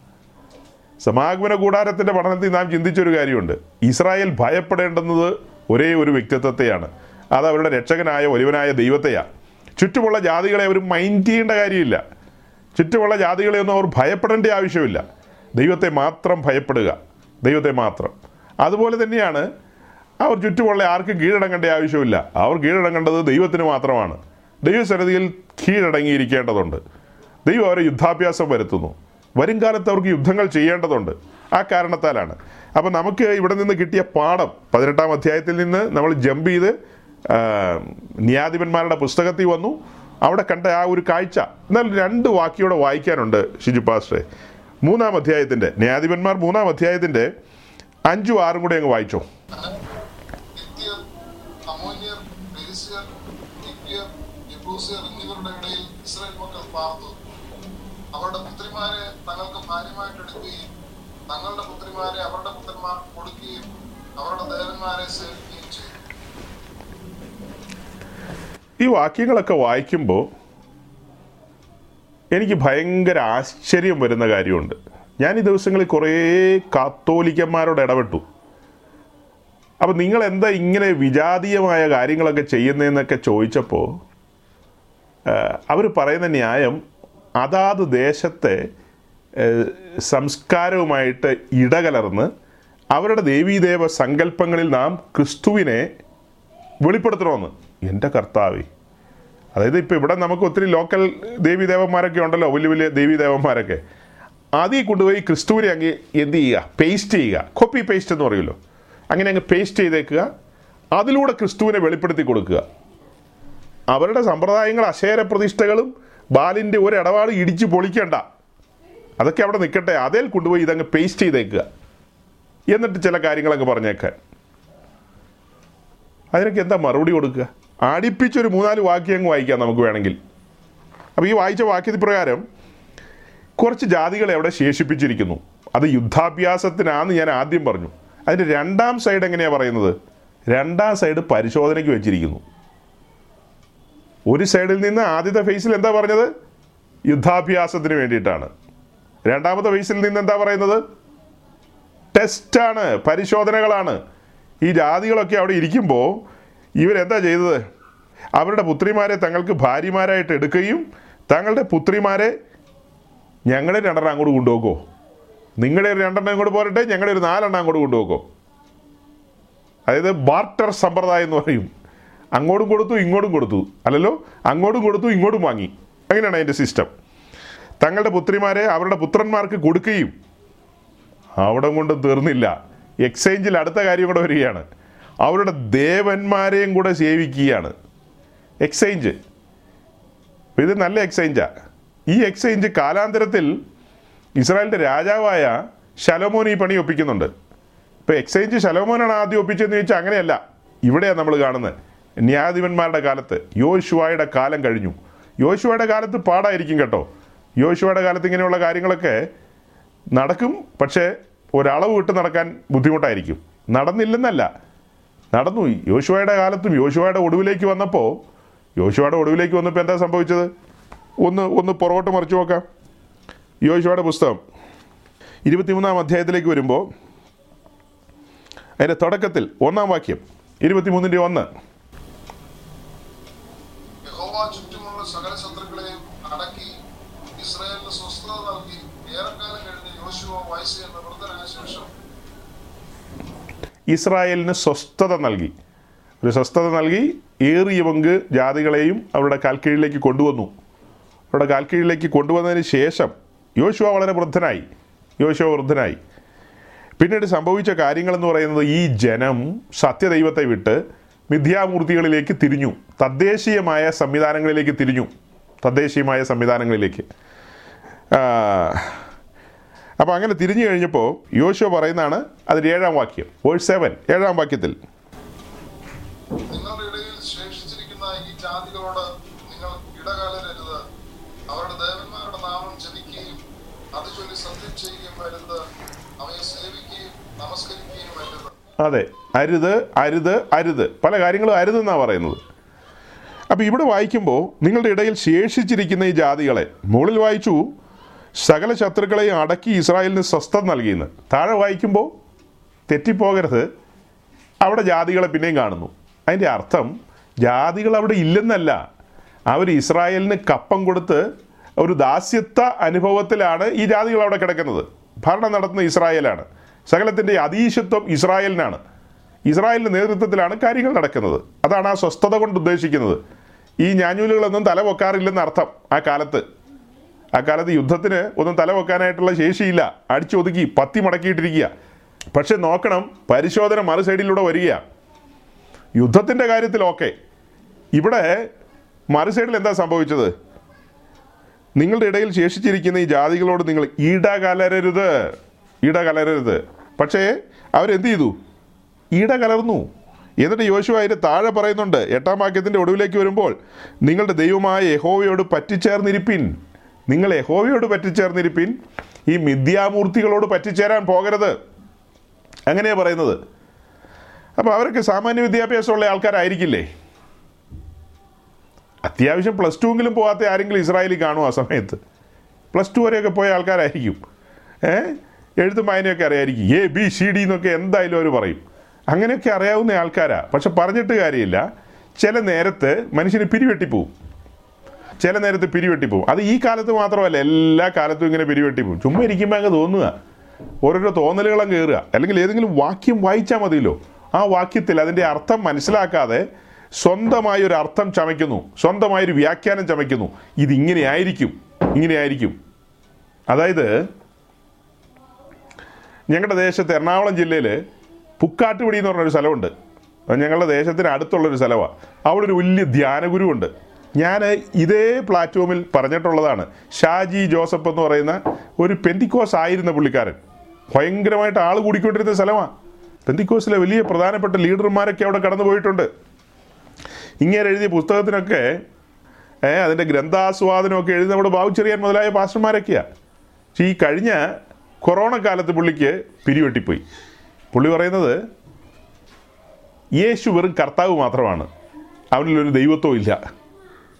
കാര്യം ഞാൻ കേട്ടപ്പോൾ അതിനകത്ത് സത്യസന്ധതയുണ്ടോ? വല്ല വ്യാജമാണോ എന്നറിയാതെ പ്രതികരിക്കാൻ പാടില്ലല്ലോ. അപ്പോൾ എന്നോട് പറഞ്ഞ ആളോട് ഞാൻ പറഞ്ഞു ഓക്കെ അതിന്റെ വീഡിയോ ഒന്ന് അയച്ചു തരൂ. അദ്ദേഹത്തിന്റെ മെസ്സേജ് അയച്ചു തരൂ. കേട്ടിട്ടല്ലേ നമുക്ക് പറയാൻ പറ്റൂ. ഞാൻ തന്നെ എന്റെ സ്വന്തം ജീവിയോട് കൊണ്ട് കേൾക്കേണ്ടി വന്നു. യേശു വെറും കർത്താവ് മാത്രമാണ് യേശു ദൈവമൊന്നുമല്ലെന്ന് ദൈവം ദൈവമാണ്. സൈന്യങ്ങളുടെ ദൈവമായ ഹോവ അവനാണ് ദൈവം. അവനെയാണ് ആരാധിക്കേണ്ടത്. യേശു കർത്താവ് മാത്രമാണ്. അതല്ലേ ചുമ്മാ ഇങ്ങനെ ഇരിക്കുമ്പോൾ ഈ തിന്നിട്ട് പല്ലിനിടയിലും എല്ലിനിടയിലും കയറുക എന്ന് പറയും. അങ്ങനെ കയറി കഴിയുമ്പോഴാണ് ഇങ്ങനത്തെ വെളിപ്പാടുകൾ വരുന്നത്. അപ്പോൾ ഒത്തിരി നേരം വേണ്ട മനുഷ്യന് മാറി ചിന്തിക്കാൻ ഓക്കെ ഇവിടെ യോശുവ പറഞ്ഞു കൊടുക്കുന്നത് എന്താ? നിങ്ങളുടെ ദൈവമായ യഹോവയോട് പറ്റിച്ചേർന്നിരിപ്പിൻ. അത് കഴിഞ്ഞ് പന്ത്രണ്ടാം വാക്യം ഒന്ന് വായിക്കാം നിങ്ങളുടെ ദൈവമായ യഹോവ മേലാൽ ഈ ജാതികളെ നിങ്ങളുടെ മുമ്പിൽ നിന്ന് നീക്കിക്കളയില്ലെന്നും നിങ്ങളുടെ ദൈവമായ യഹോവ നിങ്ങൾക്ക് തന്നിരിക്കുന്ന ഈ ദേശത്ത് നിങ്ങൾ പോകും വരെ അവർ നിങ്ങൾക്ക് കൊടുക്കും കെണിയും വിലാപ്പുറത്ത് ചമ്മട്ടിയും കണ്ണിൽ മുള്ളുമായിരിക്കുമെന്ന് അറിഞ്ഞുകൊള്ളുക നിങ്ങൾ വല്ല പ്രകാരം പിന്തിരിഞ്ഞ് നിങ്ങളുടെ ഇടയിലുള്ള ശേഷം ജാതികളോട് ചേർന്ന് വിവാഹ സംബന്ധം ചെയ്യുകയും നിങ്ങൾ അവരോട് അവർ നിങ്ങളോടും ഇടകലരുകയും ചെയ്താൽ ചെയ്താൽ. മുന്നറിയിപ്പല്ലേ അത്? ഈ കാലഘട്ടത്തിൽ എന്തെല്ലാമാണ് നടക്കുന്നതെന്ന് അറിയാമോ ഞാൻ ഇന്നലെ വൈകിട്ട് പറഞ്ഞൊരു കാര്യം ഇന്ന് വേണേൽ ഒന്നോടെ റിപ്പീറ്റ് ചെയ്തേക്കാം. എനിക്ക് പരിചയമുള്ളൊരു ഒരു സഹോദരൻ. അദ്ദേഹത്തിന്റെ മകൻ ഭയങ്കര വീരശൂര പരാക്രമിയാണ്. പുള്ളി നമ്മുടെ പ്രസംഗങ്ങളൊക്കെ കേൾക്കാനായിട്ട് വേറൊന്നും കൊണ്ടുമല്ല. അത്ര കനമില്ലാത്ത പ്രസംഗങ്ങളായതുകൊണ്ടാണ് പുള്ളി കേൾക്കാത്തത്. മകൻ. പുള്ളി പറയുന്നത് ഹൈ ലെവൽ തിയോളജികളുണ്ട് ഹൈ ലെവൽ പ്രസംഗങ്ങളുണ്ട്. അത്തരം പ്രസംഗങ്ങളാണ് കേൾക്കേണ്ടത്. ഇതൊന്നും ഒരു പ്രസംഗമല്ലെന്നാണ് പറയുന്നത്. ശരി. അവൻ കേൾക്കണ്ട? അപ്പോൾ ഈ കഴിഞ്ഞ ദിവസം ഈ അപ്പൻ എന്നോട് പറയുകയാണ് അവനൊരു കല്യാണം പ്ലാൻ ചെയ്തിരിക്കുകയാണ്. അവനേക്കാൾ എത്രയോ വയസ്സ് മൂത്ത ഒരു ചേച്ചിയെ. ചേച്ചിക്ക് രണ്ട് പിള്ളേരും ഉണ്ട്. ഹൈ ലെവൽ തിയോളജി ഒക്കെയാണ് പുള്ളി പറയുന്നത്. ഭയങ്കര. മറ്റേ പുള്ളി ഇരുപത്തിനാല് മണിക്കൂർ സമാഗമന കൂടാരം. എപ്പോഴും സമാഗമന കൂടാരവും കുറച്ച് മൂറോം തൈലുമായിട്ട് ഇങ്ങനെ ഇരിക്കും. അതൊക്കെ എന്തിനു കേൾക്കുന്നു നമ്മൾ ഇസ്രായേലും ഇസ്രൈമും ഗിൽഗാൽ ഷീലോവ് പിന്നെ കല്യാണം കല്യാണം. ആ കല്യാണം തന്നെ. ഒപ്പിച്ച പണിയുണ്ടോ? ഒപ്പിച്ച പണി. ഈ വഴിയിലൂടെ ഒന്നും വരില്ല. വേണമെങ്കിൽ ഒരു ഓട്ടോറിക്ഷ വിളിച്ച് വരാവുന്നുള്ളൂ നമ്മുടെ ഈ മീറ്റിങ്ങിനൊക്കെ ഓട്ടോറിക്ഷ വിളിച്ചാൽ മതി. ഇത്തിഹാദിലോ എമിറേറ്റ്സിലോ ഒന്നും കയറേണ്ട കാര്യമില്ല. അത്രയും ദൂരത്തിലല്ല നമ്മൾ ചുമ്മാ ഒരു റിക്ഷ വിളിച്ചാൽ മതി. റിക്ഷ വിളിച്ചാൽ ഓടിക്കേറി വന്നിരിക്കുക അത്രയേ ഉള്ളൂ. അങ്ങനെ റിക്ഷ വിളിച്ച് കയറി വന്നാൽ നമ്മളിത് വായിച്ച് കേൾപ്പിക്കില്ലേ. ഇങ്ങനെയൊക്കെ ചെയ്തു കഴിഞ്ഞാൽ എന്ന് നമ്മൾ പറയും. അതവന് കേൾക്കാൻ മനസ്സില്ല. അവന്റെ വിചാരം പരിശുദ്ധാത്മാവാണ് അവനെ താരാട്ട് പാടി ഉറക്കുന്നതെന്നാ. പരിശുദ്ധാത്മാവ് താരാട്ട് പാടി ഉറക്കുന്നതായിട്ടാണ് ഫീൽ ചെയ്തുകൊണ്ടിരിക്കുന്നത്. പക്ഷേ പരിപാടി എങ്ങനെയാ? പരിപാടി ഇങ്ങനെയാ. അല്ല എന്നോടത് പറഞ്ഞപ്പോൾ ഞാൻ പറഞ്ഞു എന്തായാലും നിങ്ങൾ കപ്പം കൊടുക്കുന്ന ഒരു ഉപദേശിയുണ്ടല്ലോ. കപ്പം കൊടുക്കുക എന്ന് പറഞ്ഞാൽ മനസ്സിലായോ? കപ്പയല്ല കപ്പം. ആ എല്ലാ മാസവും ദശാംശം എന്ന പേരിൽ കപ്പം കൊടുക്കുന്ന ഉപദേശി. പിന്നെ നിങ്ങളുടെ പല കാര്യങ്ങളും അനുഭവിക്കുന്ന അദ്ദേഹമാണല്ലോ. പോയി പറയൂ അദ്ദേഹത്തോട്. പുള്ളി ഒന്ന് മേലനങ്ങി പണി ചെയ്യട്ടെ ഈ ആരാധിക്കുമ്പോൾ മാത്രമാണല്ലോ മേലനങ്ങുന്നത്. അല്ലാതെ ഒന്ന് അനങ്ങട്ടെ. ഇവന്റെ പുറകെ നടന്ന് ഇവന്റെ ആട്ടുതൂപ്പും കേട്ട് ഇവനെ ഇതിൽ നിന്ന് പിന്തിരിപ്പിക്കാനുള്ള ആ ദൗത്യം അദ്ദേഹത്തെ ഏൽപ്പിക്കുക. അദ്ദേഹമല്ലേ ഇടയൻ. ഇടയനോട് പറഞ്ഞെന്ന് പറഞ്ഞു. അപ്പോൾ ഇടയൻ പറഞ്ഞു ഞാനൊന്ന് പറഞ്ഞു നോക്കാം. കേൾക്കുമെന്ന് അറിയില്ലെന്ന്. സത്യമാ ഈ തലമുറയിലുള്ളതൊന്നും കേൾക്കില്ല. ഈ ശരിയായ ഒരു ട്രാക്കിലല്ല ഈ പെന്തിക്കോസ് ഒന്നും പോകുന്നത്. ഇതൊന്നും ശരിയായ ട്രാക്കിലല്ല പോകുന്നത്.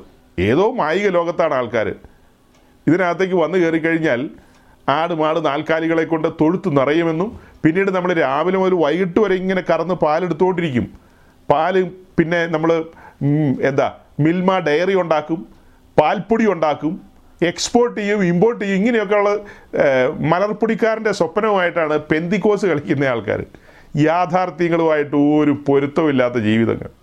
ചരിത്രം എഴുതി വെച്ചിരിക്കുക. പുസ്തകം നമ്മുടെ കയ്യിലുണ്ട്. പുസ്തകം നമ്മുടെ കയ്യിലുണ്ട്. ഇപ്പം ഈ പറയപ്പെട്ട ഈ വാക്യമൊക്കെ വായിച്ച സമയത്ത് കൂടാരം ഷീലോവിലുണ്ട് ദൈവത്തിന്റെ മഹത്വം ഷീലോവിലുണ്ട് പതിനെട്ടാം അധ്യായത്തിൽ കൂടാരം ഷീലോവിലേക്ക് കൊണ്ടുവന്നില്ലേ?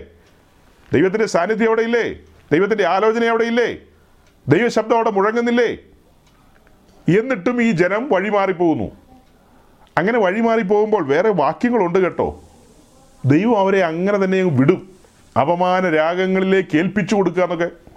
ഈ കാര്യങ്ങളെല്ലാം ഈ പുസ്തകത്തിലുണ്ട്. പക്ഷെ ഇതിന്റെ ഗൗരവം ആളുകൾ മനസ്സിലാക്കുന്നില്ല.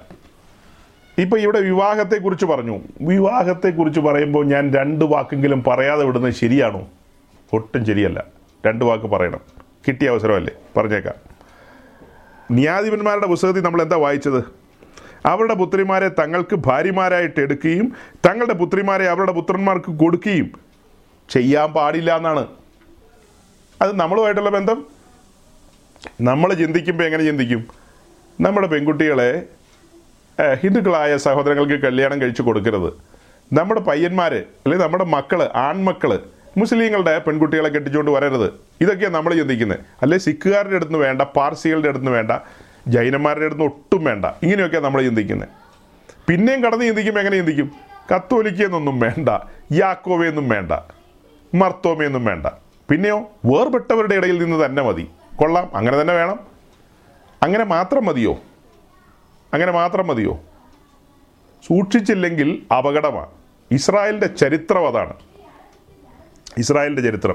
അപ്പോൾ ഞാൻ പറഞ്ഞു വരുന്നത് പൂരിപ്പിക്കുന്നതിന് മുമ്പ് വേറൊരു വാക്യം കൂടെ വായിച്ചിട്ട് അതങ്ങ് പൂരിപ്പിക്കാം.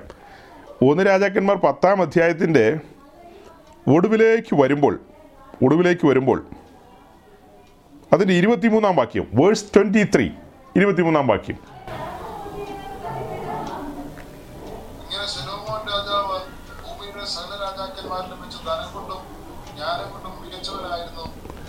അപ്പം ഷലോമോൻ ധനം കൊണ്ടും ജ്ഞാനം കൊണ്ടും വളരെ മികച്ചവനായിരുന്നെന്ന് വായിച്ചല്ലോ.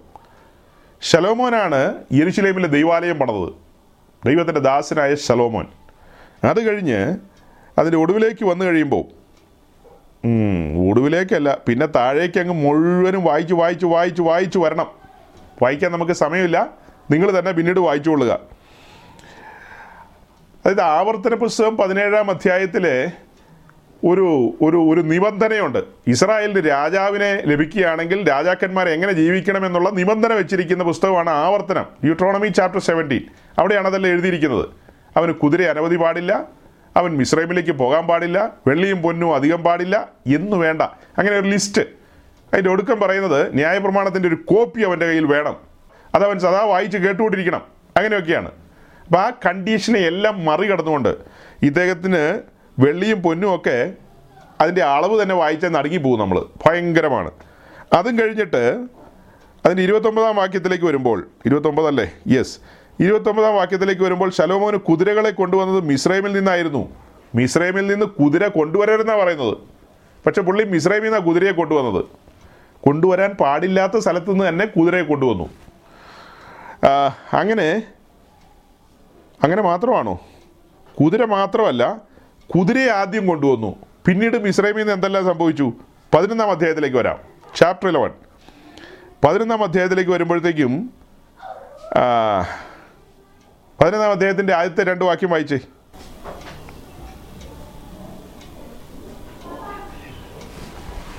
യഹോവയുടെ രാജാവ് അഹ്മോന്റെ മകളെ കൂടാതെ മോവാബ്യർ, അമോറിയർ, ഏദോമ്യർ, സീദോന്യർ, ഹിത്യർ എന്നിങ്ങനെ അന്യജാതിക്കാരികളായ അനേക സ്ത്രീകളെയും സ്നേഹിച്ചു.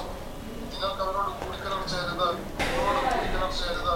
അവർ നിങ്ങളുടെ ഹൃദയത്തെ തങ്ങളുടെ ദേവന്മാരിലേക്ക് വശീകരിച്ചു കളയുമെന്ന് യഹോവ ഇസ്രായേൽ മക്കളോട് ഇസ്രായേൽ മക്കളോട് അരുളി ചെയ്ത അന്യജാതികളിൽ നിന്നുള്ളവരെ തന്നെ അവരോട് ശലോമോൻ സ്നേഹത്താൽ പറ്റിച്ചേർന്നിരുന്നു അപ്പോൾ സൗകര്യങ്ങൾ ഇവിടെ ഒരു പറ്റിച്ചേരലിന്റെ കാര്യമാണ് വായിക്കുന്നത് ഈ പതിനൊന്നാം അധ്യായത്തിൽ നമ്മളിപ്പോൾ വായിച്ച ഭാഗത്ത് ശലോമോൻ അവരോട് പറ്റിച്ചേർന്നിരുന്നു.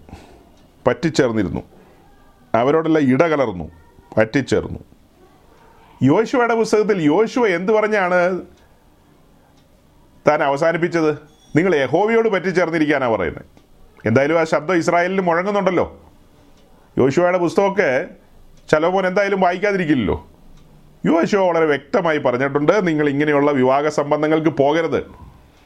ശലോമോൻ ഭരണാധികാരത്തിലേക്ക് വരുമ്പോൾ അതിനു മുമ്പ് നാൽപ്പത് കൊല്ലം ദാവീദ് ഭരിച്ചിട്ടുണ്ട്. അതിനും പിന്നിൽ നാൽപ്പത് കൊല്ലം ഷൗൽ ഭരിച്ചിട്ടുണ്ട്. അതിനും പിന്നിൽ ദീർഘകാലം ന്യായാധിപന്മാർ ഭരിച്ചിട്ടുണ്ട്.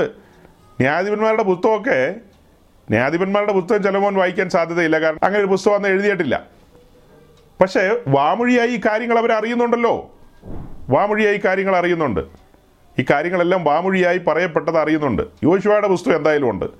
യോശുവ വ്യക്തമായി പറഞ്ഞിട്ടുണ്ട് ഇങ്ങനെയുള്ള വഴിക്ക് പോകരുതെന്ന്. ആദ്യം മിശ്രമിൽ നിന്ന് കുതിരയെ കൊണ്ടുവന്നു. രണ്ടാമത് പറവന്റെ മോളെയും കൊണ്ടുവന്നു. അങ്ങനെയല്ലേ വായിച്ചത്?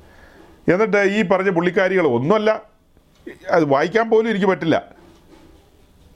ഇതാണ് മനുഷ്യന്റെ പരാജയമാണ് കാണിക്കുന്നത്. മനുഷ്യന്റെ പരാജയം. ജയാളിയായ ഒരു മനുഷ്യൻ പരാജിതനായി തീർന്നൊരു കാഴ്ചയാണ് കാണിക്കുന്നത്. അദ്ദേഹം ദൈവത്താൽ ഒരു ജയാളിയല്ലായിരുന്നോ? ജ്ഞാനം കൊണ്ടും ധനം കൊണ്ടും ഉന്നത സ്ഥാനീയൻ. യുദ്ധങ്ങളിലൊക്കെ ദൈവം അദ്ദേഹത്തിന് ജയം കൊടുത്തു. ദൈവത്തിന്റെ ആലയം പണിതു. എന്തെല്ലാം കാര്യങ്ങൾ അദ്ദേഹത്തെക്കുറിച്ച് പറയാനുള്ളത്? അദ്ദേഹത്തിന്റെ ഖ്യാതി. എന്നാൽ ഒടുക്കം വന്നപ്പോൾ അദ്ദേഹം കാട്ടിക്കൂട്ടിയ പരിപാടി കണ്ടോ? വേണ്ടാത്തതിന്റെയൊക്കെ കൂടെ പോയി പറ്റിച്ചേർന്നു. അപ്പം യോശുവയുടെ പുസ്തകത്തിൽ പറ്റിച്ചേരേണ്ടത് എങ്ങനെയാണെന്നും ഇടകലരരെന്ന് പറയുന്നത് ആരോടൊക്കെയാണെന്നും അതെല്ലാം ലംഘിച്ചുകൊണ്ടാണ് ഇവിടെ ഇത് സംഭവിച്ചത്. ഈ രണ്ട് ഭാഗത്തു നിന്നും നമ്മൾ ചിന്തിക്കുമ്പോൾ ഇതിനെല്ലാം ആധാരമായി കിടക്കുന്നത് ലേവ്യ പുസ്തകത്തിലാണ്. യോശുവ പറയണമെങ്കിലും അല്ലെങ്കിൽ മറ്റ് ദൈവത്തിന്റെ അഭിഷിക്തന്മാർ പറയണമെങ്കിലും അതിന് കാര്യം കിടക്കുന്നത് ലേവ്യ പുസ്തകത്തിലാണ്. ലേവ്യ പുസ്തകം പതിനെട്ടാം അധ്യായത്തിന്റെ ഒന്ന് രണ്ട് വാക്യം വായിച്ച്. ഒന്നും രണ്ടും അല്ലോ ഒന്ന് രണ്ട് മൂന്നും. Leviticus chapter eighteen verse one one two three Israel മക്കളോട് പറയേണ്ടതെന്നാൽ, ദൈവമായ ഗോവയാകുന്നു നിങ്ങൾ പാർത്തിരുന്ന മിസ്ലിം ദേശത്തിലെ നടപ്പ് പോലെ നിങ്ങൾ നടക്കരുത്. ഞാൻ നിങ്ങളെ കൊണ്ടുപോകുന്ന കനാൻ ദേശത്തിലെ നടപ്പ് പോലെയും വരുത് അവരുടെ മര്യാദ ആചരിക്കരുത്. എന്നോട് സംസാരിച്ച കത്തോലിക്കന്മാർക്ക് ഈ മൂന്ന് വാക്യം കൊടുത്താൽ അവർ എന്ത് മറുപടി തരുമോ എനിക്കറിയില്ല. ഏ? എന്നോട് സംസാരിച്ച കത്തോലിക്കരുണ്ടല്ലോ. അവർക്ക് ഈ ലേവിയ പുസ്തകം യോശുവയുടെ പുസ്തകം ന്യായാധിപന്മാരുടെ പുസ്തകം രാജാക്കന്മാരുടെ പുസ്തകം മൂന്നല്ല നാല്. ഈ നാല് ഭാഗങ്ങളിലെ വേദവാക്യങ്ങൾ അവർക്ക് അങ്ങ് കൊടുക്കുക എന്ന് വിചാരിച്ചോ? അവിടെ കൊണ്ട് തീരുന്നില്ല. നമ്മളെ സംബന്ധിച്ച് സീരിയസ് ആയ വാക്യം രണ്ട് ഗുരുതിലേഖനം ലേഖനം ആറാം അദ്ദേഹത്തിൽ കിടക്കുകയാണ്. ഇരുളും വെളിച്ചവും തമ്മിൽ എങ്ങനെ ചേരും? ദൈവാലയവും വിഗ്രഹവുമായിട്ട് എന്ത് ബന്ധം? ക്രിസ്തുവിനും ബലിയാലിനും തമ്മിൽ എന്ത് ബന്ധം എന്നൊക്കെ ചോദിക്കുന്ന വാക്യം അവിടെ കിടക്കുക. ഇണയല്ല പിണ കൂടരെന്ന് അവിടെ എഴുതിയിരിക്കുക. പഴയ നിയമത്തിലല്ല പുതിയ നിയമത്തിൽ അപ്പോൾ പഴയ നിയമത്തിലും പുതിയ നിയമത്തിലൊക്കെ ഈ കാര്യങ്ങൾ ഇങ്ങനെ കിടക്കുമ്പോൾ ഈ കാലഘട്ടത്തിൽ ആളുകൾ ആലോചനയില്ലാതെ സംബന്ധം കൂടും. കല്യാണത്തിന്റെ കാര്യമാണ് പറയുന്നത് ശലോമോൻ ആലോചനയില്ലാതെ പോയി കുഴി ചാടിപ്പോയി. അതുപോലെ എത്രയോ സ്ഥലങ്ങളിലാണെന്നറിയാവോ ആലോചനയില്ലാതെ കല്യാണവും പരിപാടിയൊക്കെ നടത്തി തലതിരിഞ്ഞു പോകുന്നത്. നല്ല അനുഗ്രഹിക്കപ്പെട്ട രീതിയിൽ ആത്മീയ ജീവിതം നയിക്കുന്ന പല യൗവനക്കാരും വിവാഹശേഷം പടുകുഴിയിൽ വീണ അവസ്ഥയാണ് കാണുന്നത്. കാരണം കെട്ടിയെടുത്തുകൊണ്ട് വന്നത് അല്ലല്ലോ കെട്ടിക്കൊണ്ട് വന്നത്. കെട്ടിയെടുത്തുകൊണ്ട് വന്നതെന്ന് പറഞ്ഞാൽ മോശം പദപ്രയോഗമാണ് കെട്ടിക്കൊണ്ട് വന്നത് നല്ല മികച്ച ഇനങ്ങളെയായിരുന്നു അതുകൊണ്ട് എന്ത് ചെയ്തു? ലോകത്തിലേക്ക് വലിച്ചുകൊണ്ട് പോയി. ലോകത്തിലേക്ക് വലിച്ചുകൊണ്ട് പോയി. ഇപ്പോൾ അവന് പാടണ്ട പ്രാർത്ഥിക്കേണ്ട ആത്മീയം വേണ്ട. നേർച്ചയ്ക്ക് വേണ്ടി സഭായോഗത്തിൽ വരും നേർച്ചയ്ക്ക് വേണ്ടി. എന്ന് പറഞ്ഞാൽ നേർച്ച പൂർത്തീകരിക്കണമല്ലോ. അങ്ങനെ വന്നു പോകും അത്രയേ ഉള്ളൂ. മറു സൈഡിലും അങ്ങനെയൊക്കെ തന്നെ അങ്ങനെയൊക്കെ തന്നെ. വിവാഹ സംബന്ധങ്ങൾ ആലോചിച്ചു വേണം വിവാഹങ്ങളിലേക്കൊക്കെ കടക്കാൻ. ഈ അടുത്തിടയ്ക്ക് എനിക്ക് വളരെ അടുപ്പമുള്ള ഒരു ദൈവദാസൻ തന്റെ മകളെ ബാംഗ്ലൂരിൽ എം എ വർഗീസിന്റെ ചർച്ചിലേക്ക് കെട്ടിക്കാൻ ശ്രമിക്കുന്നു എന്ന് കേട്ടപ്പോൾ അതും പോരാത്തതിന് എം എ വർഗീസിന്റെ ഇംഗ്ലീഷ് ചർച്ചിലേക്ക്. അതിലും നല്ലത് വെടിവെച്ച് കൊല്ലുമായിരുന്നു. അങ്ങനെ ചെയ്യാൻ പാടില്ല ജയിലിൽ പോകേണ്ടി വരും. പക്ഷേ ഞാൻ കടന്ന പ്രയോഗത്തിൽ പറയുക ഇതെങ്ങനെ സാധിക്കുന്നു എങ്ങനെ മനുഷ്യർക്ക് ഇങ്ങനെ ചിന്തിക്കാൻ കഴിയുന്നു എനിക്ക് മനസ്സിലാകുന്നില്ല സഹോദരങ്ങളെ. ഈ പുസ്തകത്തിൽ ചരിത്രങ്ങൾ കിടക്കുകയാണ്. തെറ്റായ വഴികളിലേക്ക് പോയ അനേകരുടെ ജീവിതം ഇവിടെ കിടക്കുകയാണ്. കല്യാണങ്ങൾ ആലോചനയില്ലാതെ ന്യൂ ജനറേഷൻ പെന്തിക്കോസ്. അവിടെ ചുമ്മാ എ ജിന്ന് രണ്ട് അക്ഷരം ഇങ്ങനെ വെട്ടിയെടുത്ത് വെച്ചിട്ടുണ്ട് ബാംഗ്ലൂരിൽ ഹെബാളിൽ എ ജിയുമായിട്ട് അവർക്ക് എന്നാ സംബന്ധം? അല്ല എ ജി എന്ന് പറയുന്നത് തന്നെ അങ്ങനെയൊക്കെ ഒരു സംഘടനയെക്കുറിച്ച് പറയാൻ കൊള്ളാവോ? ഇവിടെ കർണാടകയിലുള്ള സാധനത്തിന്റെ കാര്യമാണ് പറഞ്ഞ് പൊതുവിലല്ല ഞാൻ പറഞ്ഞത്. പൊതുവിൽ ആരും അത് കയറി പിടിക്കരുത്. ഇവിടെയുള്ള സംവിധാനം ഇതുപോലെ ജാതികളെ പോലെ സഞ്ചരിക്കുന്ന ഒരു ഒരു കൂട്ടമാണ് അവരുടെ പ്രധാന നേതാവ് സൂപ്രണ്ടന്റ് എന്ന് പറയും. സൂപ്രണ്ടന്റ്. ആ പുള്ളിയാണ് ഇപ്പോൾ ഓൾ ഇന്ത്യ സൂപ്രണ്ടന്റ് ആയിട്ടിരിക്കുന്നത്. അങ്ങനെ ഒരു അഞ്ഞൂറ് ദിവസത്തെ ഉപവാസ പ്രാർത്ഥന വെച്ചു. അഞ്ഞൂറ് ദിവസത്തെ. ചെറിയ പരിപാടിയല്ല. നമ്മൾ നാൽപ്പത്തൊന്ന് ഇരുപത്തൊന്നൊക്കെ അല്ലേ കേട്ടിരിക്കുന്നത് അഞ്ഞൂറ് ദിവസം. അതിലെ അഞ്ഞൂറാമത്തെയോ? അതിനടുത്ത ഏതോ ഒരു ദിവസത്തെ പ്രാർത്ഥനയിൽ ഒരു തമിഴ്നാടുകാരൻ തലതിരിഞ്ഞൊരുത്തൻ. അവൻ ഈ പന്ത് കളിക്കാരന്റെ കൂട്ട് തലമുടിയൊക്കെ വെട്ടിയൊരുത്തൻ. ഇങ്ങനെ പതിനൊന്ന് പോലെ ഇവിടെ ഇങ്ങനെ വരയൊക്കെ വരച്ച് അങ്ങനെ ഒരു ക്രിക്കറ്റ്. ഇപ്പം അവന്റെ തലമുടിയൊക്കെ കുറച്ച് മര്യാദയ്ക്ക് ഇരിക്കുന്നത് ഞാൻ അന്ന് വീഡിയോയിൽ കാണുമ്പോഴത്തെ കാര്യമാണ് അവിടെ വന്ന് ഈ ഈ സൂപ്രണ്ടിന്റെ ചർച്ചിൽ തമിഴ് ഇംഗ്ലീഷ് കന്നഡ എല്ലാം ഉള്ള ചർച്ച വലിയ ചർച്ച. ഒരു പത്തിരുപതിനായിരം പേര് അവിടെ കൂടുന്നുണ്ട്. എല്ലാം എന്തൊക്കെയോ കുഴപ്പമുള്ള മനുഷ്യരാ. അല്ലെങ്കിൽ ഇരുപതിനായിരം അവിടെ പോയി കൂടേണ്ട ആവശ്യമില്ലല്ലോ. അപ്പോൾ എന്തായാലും അവിടെ ഈ തമിഴ്ക്കാരൻ ജോൺ ജബരാജ് എന്ന് പറയുന്ന ഒരു വിവരമില്ലാത്തവൻ പറയാണ് ഞാൻ ഇങ്ങനെ തുറന്ന് പറയുന്നതിന്റെ കാരണം എന്താണെന്നറിയാവോ? ഇതൊക്കെ കേട്ടിട്ട് മനുഷ്യന് നന്നാവണമെങ്കിൽ നന്നാവാം. സൈൻ ബോർഡുകൾ വെക്കുക. സൈൻ ബോർഡുകൾ വെക്കുക. ഇന്നേ ദിനം ഡേറ്റ് സമയം. സൈൻ ബോർഡ് ഫിക്സ് ചെയ്യുക. കേൾക്കാൻ ചെവിയുള്ളവൻ കേട്ടോ. നാളെ ഇങ്ങനത്തെ കുഴിയിലൊന്നും പോയി ചാടരുത്. അതിനു വേണ്ടിയാ. ചാടിയാലും കുഴപ്പമില്ല. നിങ്ങൾ തന്നെ സ്വയം അനുഭവിക്കേണ്ടി വരും. അത്രയേ ഉള്ളൂ. പിന്നെ കരയരുതിരുന്ന്. അപ്പോൾ അവിടെ നിന്ന് പ്രസംഗിക്കുകയാണ്. പെണ്ണുങ്ങളെ ആയ പെണ്ണുങ്ങളെ എല്ലാം ഇളക്കി മറിക്കുകയാണ്. സകലത്തിനെ ഇളക്കി മറിക്കുക. എന്താ ആ രംഗങ്ങൾ കാണണം. പൊടി പൂരമാണ് അവിടെ. ആളുകളെല്ലാം കസരയിൽ എല്ലാം ചാടി എഴുന്നേറ്റ് വന്ന് ആ സ്റ്റേജിന്റെ തൊട്ട് മുമ്പിൽ ഒന്ന് തിക്കും തിരക്കുക എല്ലാം ഇടികൂടുക കിടന്ന് ഭയങ്കരമായിട്ട്. അപ്പോൾ കൈയൊക്കെ വീശി ഇങ്ങനെ കാര്യങ്ങൾ പറഞ്ഞ് പറഞ്ഞ് പോകുന്ന കൂട്ടത്തിൽ പുള്ളി ഗംഭീരമായൊരു സ്റ്റേറ്റ്മെന്റ് പറഞ്ഞു. നമ്മുടെ ദൈവം ആരെന്നറിയാവോ? ആ ദൈവം നമ്മെ എങ്ങനെ കൊണ്ടുപോകും? എങ്ങനെയാണെന്നൊക്കെ പറഞ്ഞു പറഞ്ഞു വന്നിട്ട് നമ്മുടെ കർത്താവ് മരിച്ചു കഴിഞ്ഞപ്പോൾ അവന്റെ ശരീരം പിച്ചക്കാർക്കല്ല കൊടുത്തത്. അവന്റെ ശരീരം കൊണ്ടുപോയത് ധനവാനായ അരിമത്തിക്കാരൻ ജോസഫാണ്. അപ്പം നമ്മുടെ കർത്താവ് എപ്പോഴും ആഗ്രഹിക്കുന്നത് ക്രൂശിക്കപ്പെട്ട ക്രിസ്തു ധനവാന്മാരുടെ കയ്യിലേക്കാണ് പോയത്. എനിക്കറിയാൻ മേല. ദൈവമേ സ്കൂൾ ഓഫ് അലക്സാൻഡ്രിയ എന്ന് കേട്ടിട്ടുണ്ട്. ഞാൻ സ്കൂൾ ഓഫ് ആന്റിയോക്ക് എന്നൊക്കെ കേട്ടിട്ടുണ്ട്. സ്കൂൾ ഓഫ് ബാംഗ്ലൂർ എന്ന് കേട്ടിട്ടില്ല. ഇത് ഭയങ്കര സ്കൂളാണത്. യേശു കർത്താവിനെ ധനവാന്മാർ കൊണ്ടുപോയി. അതുകൊണ്ട് നിങ്ങൾ ആരും പിച്ചക്കാരായിരിക്കരുത്. പിച്ചക്കാരായിരിക്കരുത്. ആ ശരീരം കൊണ്ടുപോയത് ധനവാന്മാരാണ്. അതുകൊണ്ട് നിങ്ങൾ ഓരോരുത്തരും ധനവാന്മാരാകണം. നോക്കണം ഇവന്റെ വിവരദോഷം. ഈ കേട്ടിരിക്കുന്ന ആൾക്കാരുടെ വിവരദോഷം. രണ്ട് തരത്തിലും വിവരദോഷം പറയാം. എന്താ അത്? കർത്താവ് ക്രൂശിക്കപ്പെടുന്നതിന് മുമ്പ് പിച്ചക്കാരുടെ കൂട്ടത്തിലായിരുന്നു. ഈ ശവം ധനവാൻ കൊണ്ടുപോയി എന്നുള്ള സത്യമാണ് ഉയർത്തെഴുന്നേറ്റ് കഴിഞ്ഞിട്ട് ഈ ശരീരം അല്ലെങ്കിൽ ഈ കർത്താവിനെ ധനവാന്മാർക്ക് കിട്ടിയില്ല. പിന്നെയും പിച്ചക്കാരുടെ കയ്യിലേക്കാണ് കൊടുത്തത്. ഉയർത്തെഴുന്നേറ്റ് വന്ന കർത്താവ് പിച്ചക്കാരിയുടെ അടുത്തേക്ക് ആദ്യം വന്നേ. മക്നലിന്റെ കാര്യത്തിൽ മറിയ. പിന്നെ ആ പന്ത്രണ്ട് ശിഷ്യന്മാർ എല്ലാം പിച്ചക്കാരാണല്ലോ പറഞ്ഞു വന്ന. അവരാരും നമ്മൾ പറയുന്ന പോലെ ഫോബ്സ് മാഗസീനിൽ പേര് ചാർത്തപ്പെട്ടവരല്ല. പത്രോസിന്റെ പേര് ഫോബ്സ് മാഗസീനിൽ ഉണ്ടെന്ന് ഞാൻ അറിഞ്ഞിട്ടില്ല. ഏ? എല്ലാം പിച്ചക്കാരാ നീ? പിച്ചക്കാരാ.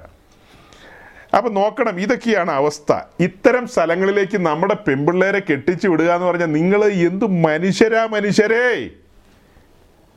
ഏ? അവിടെ നിന്നൊരു പെണ്ണിനെ കെട്ടിക്കൊണ്ട് വരിക എന്ന് പറഞ്ഞാൽ പോലും പത്ത് വട്ടം ആലോചിക്കണം. എം എ വർഗീസിന്റെ ചർച്ചയിൽ നിന്ന് ഞാൻ എന്റെ കൂടെ ഇത്രയും കാലം എന്നെ കേൾക്കുന്ന സഹോദരങ്ങളോട് ശാന്തമായി പറയാണ്. നോക്കട്ടെ അവിടെ ഉള്ള നമ്മുടെ കൂടെയൊക്കെ ഇടയ്ക്ക് വരുന്നൊരു സഹോദരൻ. അവന്റെ അപ്പന്റെ അനിയന്റെ മോൻ അവിടുത്തെ അസിസ്റ്റന്റ് പാസ്റ്ററാ ഭയങ്കര പാസ്റ്ററാവൻ അവനിങ്ങനെ എം ബി ഒക്കെ പഠിച്ചതാ. ഇങ്ങനെ പെരുവിരലേ നടക്കുള്ളൂ. പെരുവിരലയിൽ വാ തുറന്ന അന്യഭാഷയെ പറയുള്ളൂ. അവനെ കണ്ട മാത്രയിൽ ഇവനിൽ ദുട്ടാത്മാവാന്ന് ബോംബെയിൽ വെച്ച് ഞാൻ മനസ്സിലാക്കിയതാണ് ഇവൻ ഗുണമുള്ളവനല്ല ഇവനെ നയിക്കുന്ന വേറെ ആത്മാവാന്ന്. എന്തായാലും ഇവനിങ്ങനെ ധ്യാനിപ്പിച്ച് അല്ലല്ലോ ധ്യാനിപ്പിക്കുക എന്ന് പറഞ്ഞാൽ കത്തോലിക്കരുടെ ഭാഷയാണല്ലോ. അവരിങ്ങനെ പറയുമ്പോൾ എന്തെങ്കിലും പറഞ്ഞാൽ പറയും ധ്യാനമാണ് ധ്യാനിപ്പിക്കുന്നതാണ് ധ്യാനഗുരുവാന്നൊക്കെ പറയും. നമ്മുടെ ഇടയിൽ അങ്ങനെ പറച്ചിലില്ലല്ലോ. ഇവരിങ്ങനെ അഭിഷേകം പൊട്ടിത്തെറിച്ച് നിൽക്കുകയാണ്. അങ്ങനെ അഭിഷേകമായിട്ട് ഈ ചാത്തന്നൂർ ഒരുത്തനുണ്ട്. അവനൊക്കെ ആയിട്ടാ കൂട്ട്. അങ്ങനെ ഡൽഹിയിൽ പോയി. അങ്ങനെ ഡൽഹി പോയിട്ട് അവിടെ ഇങ്ങനെ അഭിഷേകം ജ്വലിച്ചു നിന്ന് മീറ്റിങ്ങിന് വന്നൊരു മർത്തമക്കാരി പെണ്ണിനെ ഇവനെ അടിച്ചു മാറ്റി. എന്തായാലും വെള്ളത്തിൽ കൊണ്ടുപോയി ഇറക്കി പിന്നെ. അങ്ങനെ കല്യാണം കഴിച്ചപ്പോൾ ജീവിച്ചു പോകുന്നു.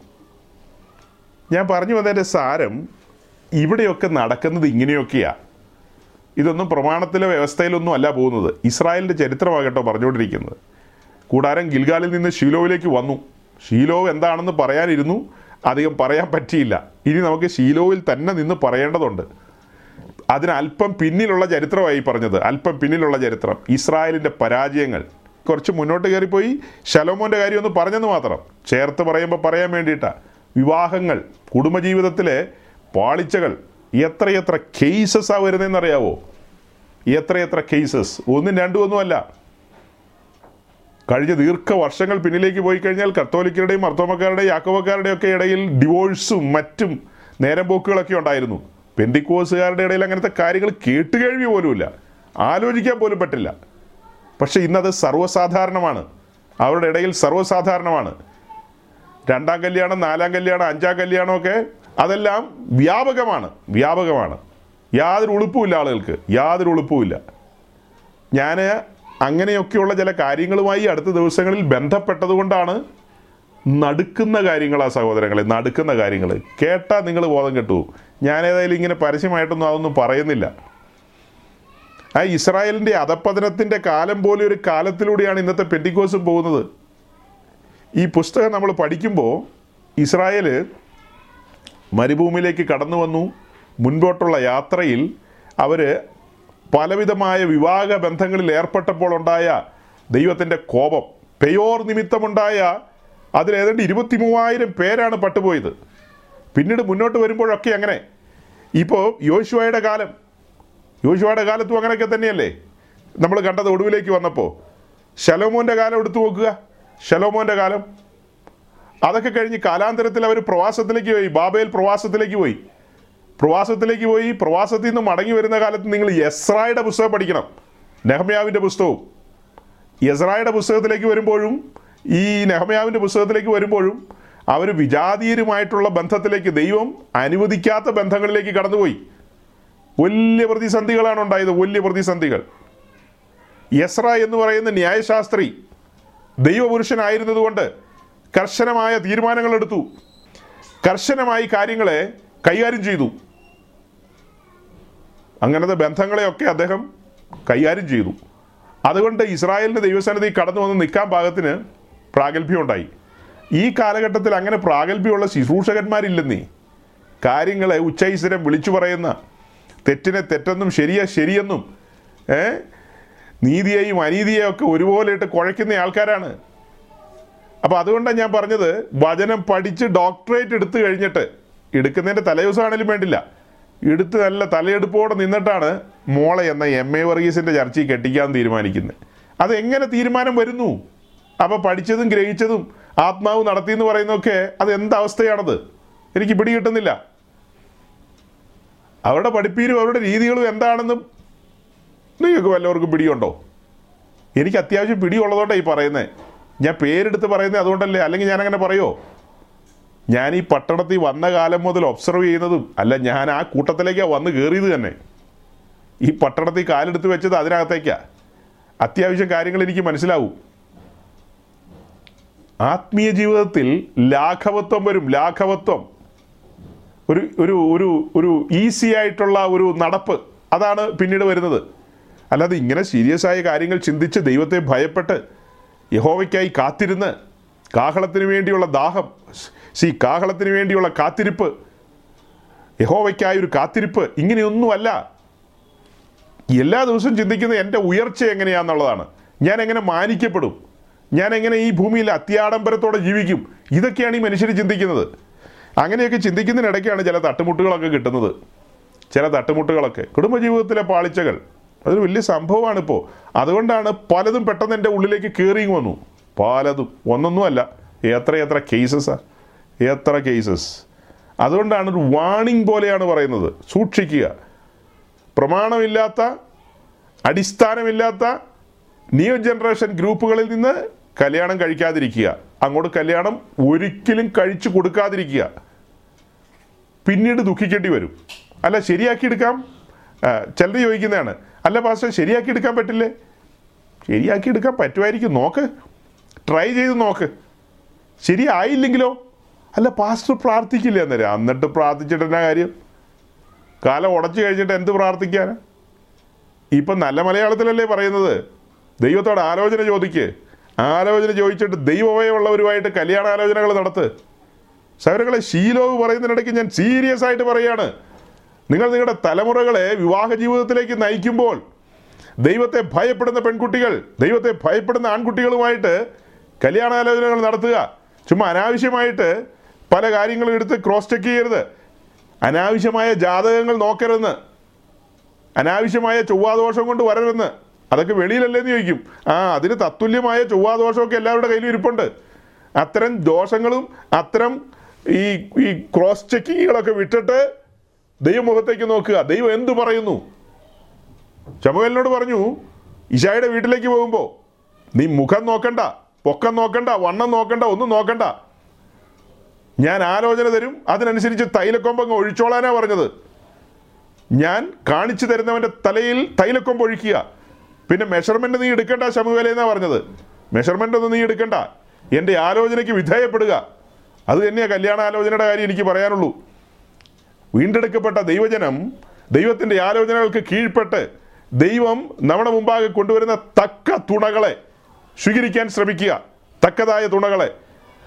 അല്ലാതെ വേറെ തരത്തിലൊന്നും പോകരുത്. വേറെ തരത്തിലൊന്നും പോകരുത്. എന്തെങ്കിലും കണ്ടിട്ട് മയങ്ങി പോകരുത്. അവൻ വിദേശത്താണ് ഇവൻ സ്വദേശത്താണ്. അവൻ മൈക്രോസോഫ്റ്റിന്റെ അളിയനാണ്. ഇവൻ വിപ്രോടെ പെങ്ങളെ കെട്ടിയതാണ്. ഇങ്ങനെയൊന്നും നോക്കണ്ട. അതൊന്നുമല്ല നമ്മുടെ വിഷയം. ഈ മെസ്സേജ് നേരിട്ട് കേൾക്കുകയും പിന്നത്തേതിൽ കേൾക്കുന്ന എല്ലാവരോടുമായിട്ടാണ് ഞാൻ പറയുന്നത്. സൂക്ഷിച്ചാൽ ദുഃഖിക്കണ്ട. ഞാൻ മാത്രമല്ല അത് പറയുന്നത്. യോശുവായും അങ്ങനെ തന്നെയാണ് പറയുന്നത്. അങ്ങനെയൊക്കെ നടന്നാൽ മുന്നറിയിപ്പുകളാണ്. സൂക്ഷിക്കണം. ഇസ്രായേലെ സൂക്ഷിക്കണം. അതുപോലെ ഈ തലമുറയിലെ വിശുദ്ധന്മാരോട് പറയാനുള്ളത് സൂക്ഷിക്കണം. ദൈവത്തിന്റെ കൂടാരവും പെട്ടകവും എല്ലാം ഇരിക്കുന്ന ആ ശീലോവിൽ ആ സാഹചര്യങ്ങളെല്ലാം ഉണ്ടായിട്ടും ഈ ജനം കാലാന്തരത്തിൽ ദൈവത്തിൽ നിന്ന് അകന്നുപോയി. ശീലോ വലിയൊരു ദുരന്തമായി തീർന്നു സഹോദരങ്ങളെ. ശീലോ വലിയൊരു ദുരന്തമായി തീർന്നു. അതിന് ചുരുൾ നമുക്ക് ദൈവത്തിന്റെ കൃപയാൽ അടുത്ത ആഴ്ച അഴിക്കാൻ ശ്രമിക്കാം.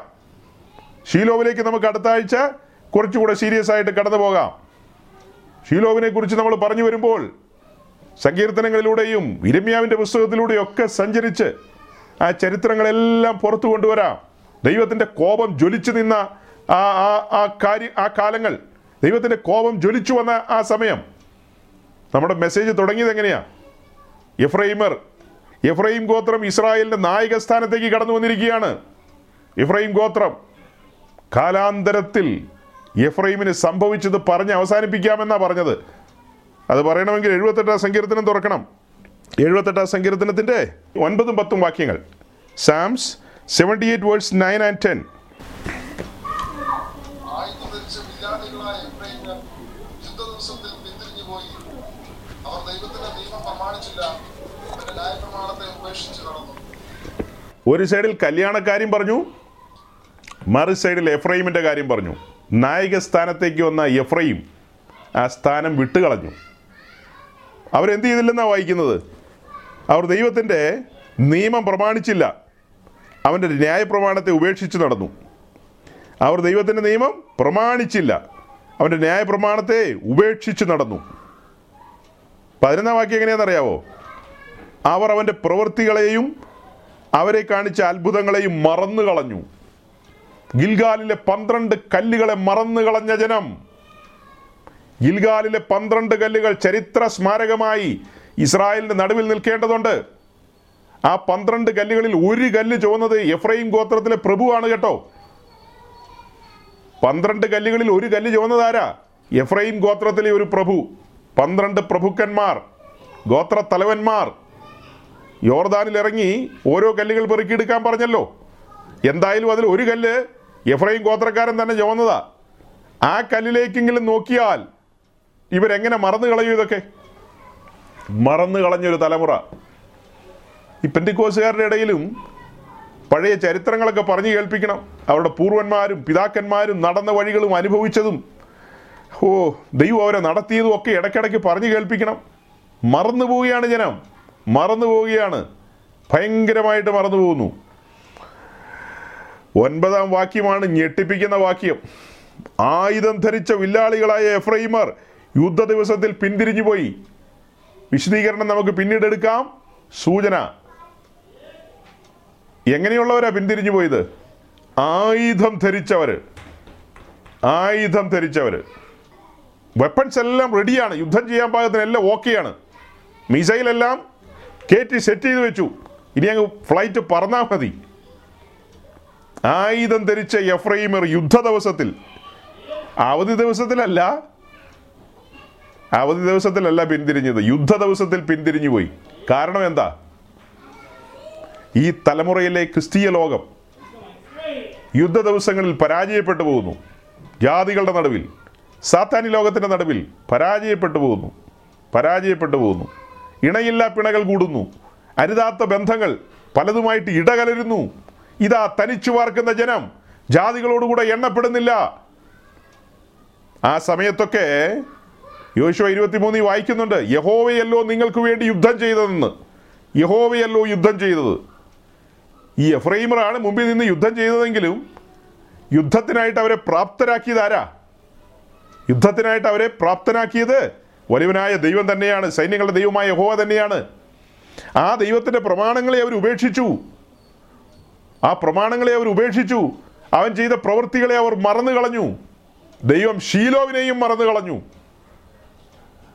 ദൈവത്തിന്റെ മഹത്വം ഇറങ്ങി നിൽക്കുന്ന തന്റെ നിവാസത്തെയും ദൈവം മറന്നു കളഞ്ഞു. ഉപേക്ഷിച്ചു കളഞ്ഞു. ചരിത്രമാണതെല്ലാം ചരിത്രമാണതെല്ലാം. ഹോരേബിൽ നിന്ന് എങ്ങനെ ആരംഭിച്ച യാത്രയാന്ന് ഓർക്കണം. നമ്മളുടെ റൂട്ട് മറക്കരുത്. ഹോരേവിൽ നിന്ന് മഹത്വത്തോടെ ആരംഭിച്ചൊരു യാത്ര. ആ യാത്രയിൽ എന്തെല്ലാമൊക്കെ കാര്യങ്ങളാണ് സംഭവിച്ചത്? വഴിയിൽ മോശ തന്റെ യാത്ര അവസാനിപ്പിക്കുന്നു. അഹറോൻ മിറിയാം അങ്ങനെ മുന്നോട്ടുള്ള യാത്രയിൽ യോർദാൻ കടക്കുന്നു. പിന്നീടോ എരിഹോ കാൽക്കീഴിൽ വരുന്നു. പിന്നെ പരാജയങ്ങൾ ജയങ്ങൾ എന്നു വേണ്ട വാക്തത്വ ഭൂമി കൈയടക്കി. ദൈവത്തിന്റെ പ്രവൃത്തികളെ അടുത്തു നിന്ന് കാണാനൊക്കെ ഇടയായ ഒരു തലമുറ. ഈ സമയങ്ങളിലെല്ലാം ഈ യുദ്ധങ്ങളെല്ലാം ജയിച്ചു വരുമ്പോൾ ദേശം കൈവശമാക്കുമ്പോൾ ദേശത്തെ വിളവ് അനുഭവിക്കുമ്പോൾ പാലും തേനും അനുഭവിക്കുമ്പോൾ അപ്പോഴെല്ലാം ഗിൽഗാലിൽ പന്ത്രണ്ട് കല്ലുകൾ വിശ്രമിക്കുന്നുണ്ട്. പന്ത്രണ്ട് കല്ലുകൾ വിശ്രമിക്കുന്നുണ്ട്. സമാഗമന കൂടാരത്തിന്റെ അതിപരിശുദ്ധ സ്ഥലത്ത് പെട്ടകവും വിശ്രമിക്കുന്നുണ്ട്. പെട്ടകത്തിനകത്ത് ദൈവത്തിന്റെ പ്രമാണം കൽപ്പലകൾ അങ്ങനെ വിശ്രമിക്കുന്നുണ്ട്. ദൈവത്തിന്റെ പ്രമാണം ന്യായപ്രമാണ പുസ്തകം പെട്ടകത്തോട് ചേർത്ത് തന്നെ വെച്ചിട്ടുണ്ട്. നമ്മൾ വായിച്ചിട്ടുണ്ടത്. ഈ സമ്പൂർണ പുസ്തകം പത്ത് കൽപ്പനകളല്ല സമ്പൂർണ പുസ്തകമായിട്ട് അല്ലെങ്കിൽ തുകൽ ചുരുൾ ആ ചുരുളുകൾ പെട്ടകത്തോട് ചേർത്ത് വെച്ചിട്ടുണ്ട്. എല്ലാം അവിടെ ഇരിപ്പുണ്ട്. പക്ഷെ ഇവരിതെല്ലാം മറന്നു കളഞ്ഞു. ഇതെല്ലാം മറന്നു കളഞ്ഞു. സകലതും മറന്നു കളഞ്ഞു. ദൈവം അവരോട് ചെയ്ത കാര്യങ്ങൾ. അതുകൊണ്ട് സഹോദരങ്ങളെ നാം അറിഞ്ഞതായ സത്യത്തിന് വേണ്ടി ഉറച്ചു നിൽക്കുക. അറിഞ്ഞതായ സത്യത്തിന് വേണ്ടി. ആളുകൾ എന്തും പറയട്ടെ തീവ്രവാദി എന്നോ എങ്ങനെ വേണമെങ്കിലും വിളിച്ചോട്ടെ.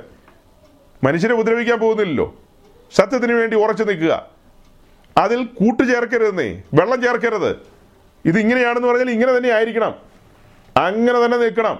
വ്യാജന്മാരെയും വഞ്ചകന്മാരെയും തിരിച്ചറിയണം. അവരോടൊക്കെ സന്ധിയില്ലാത്തൊരു യുദ്ധം നമുക്കുണ്ട്.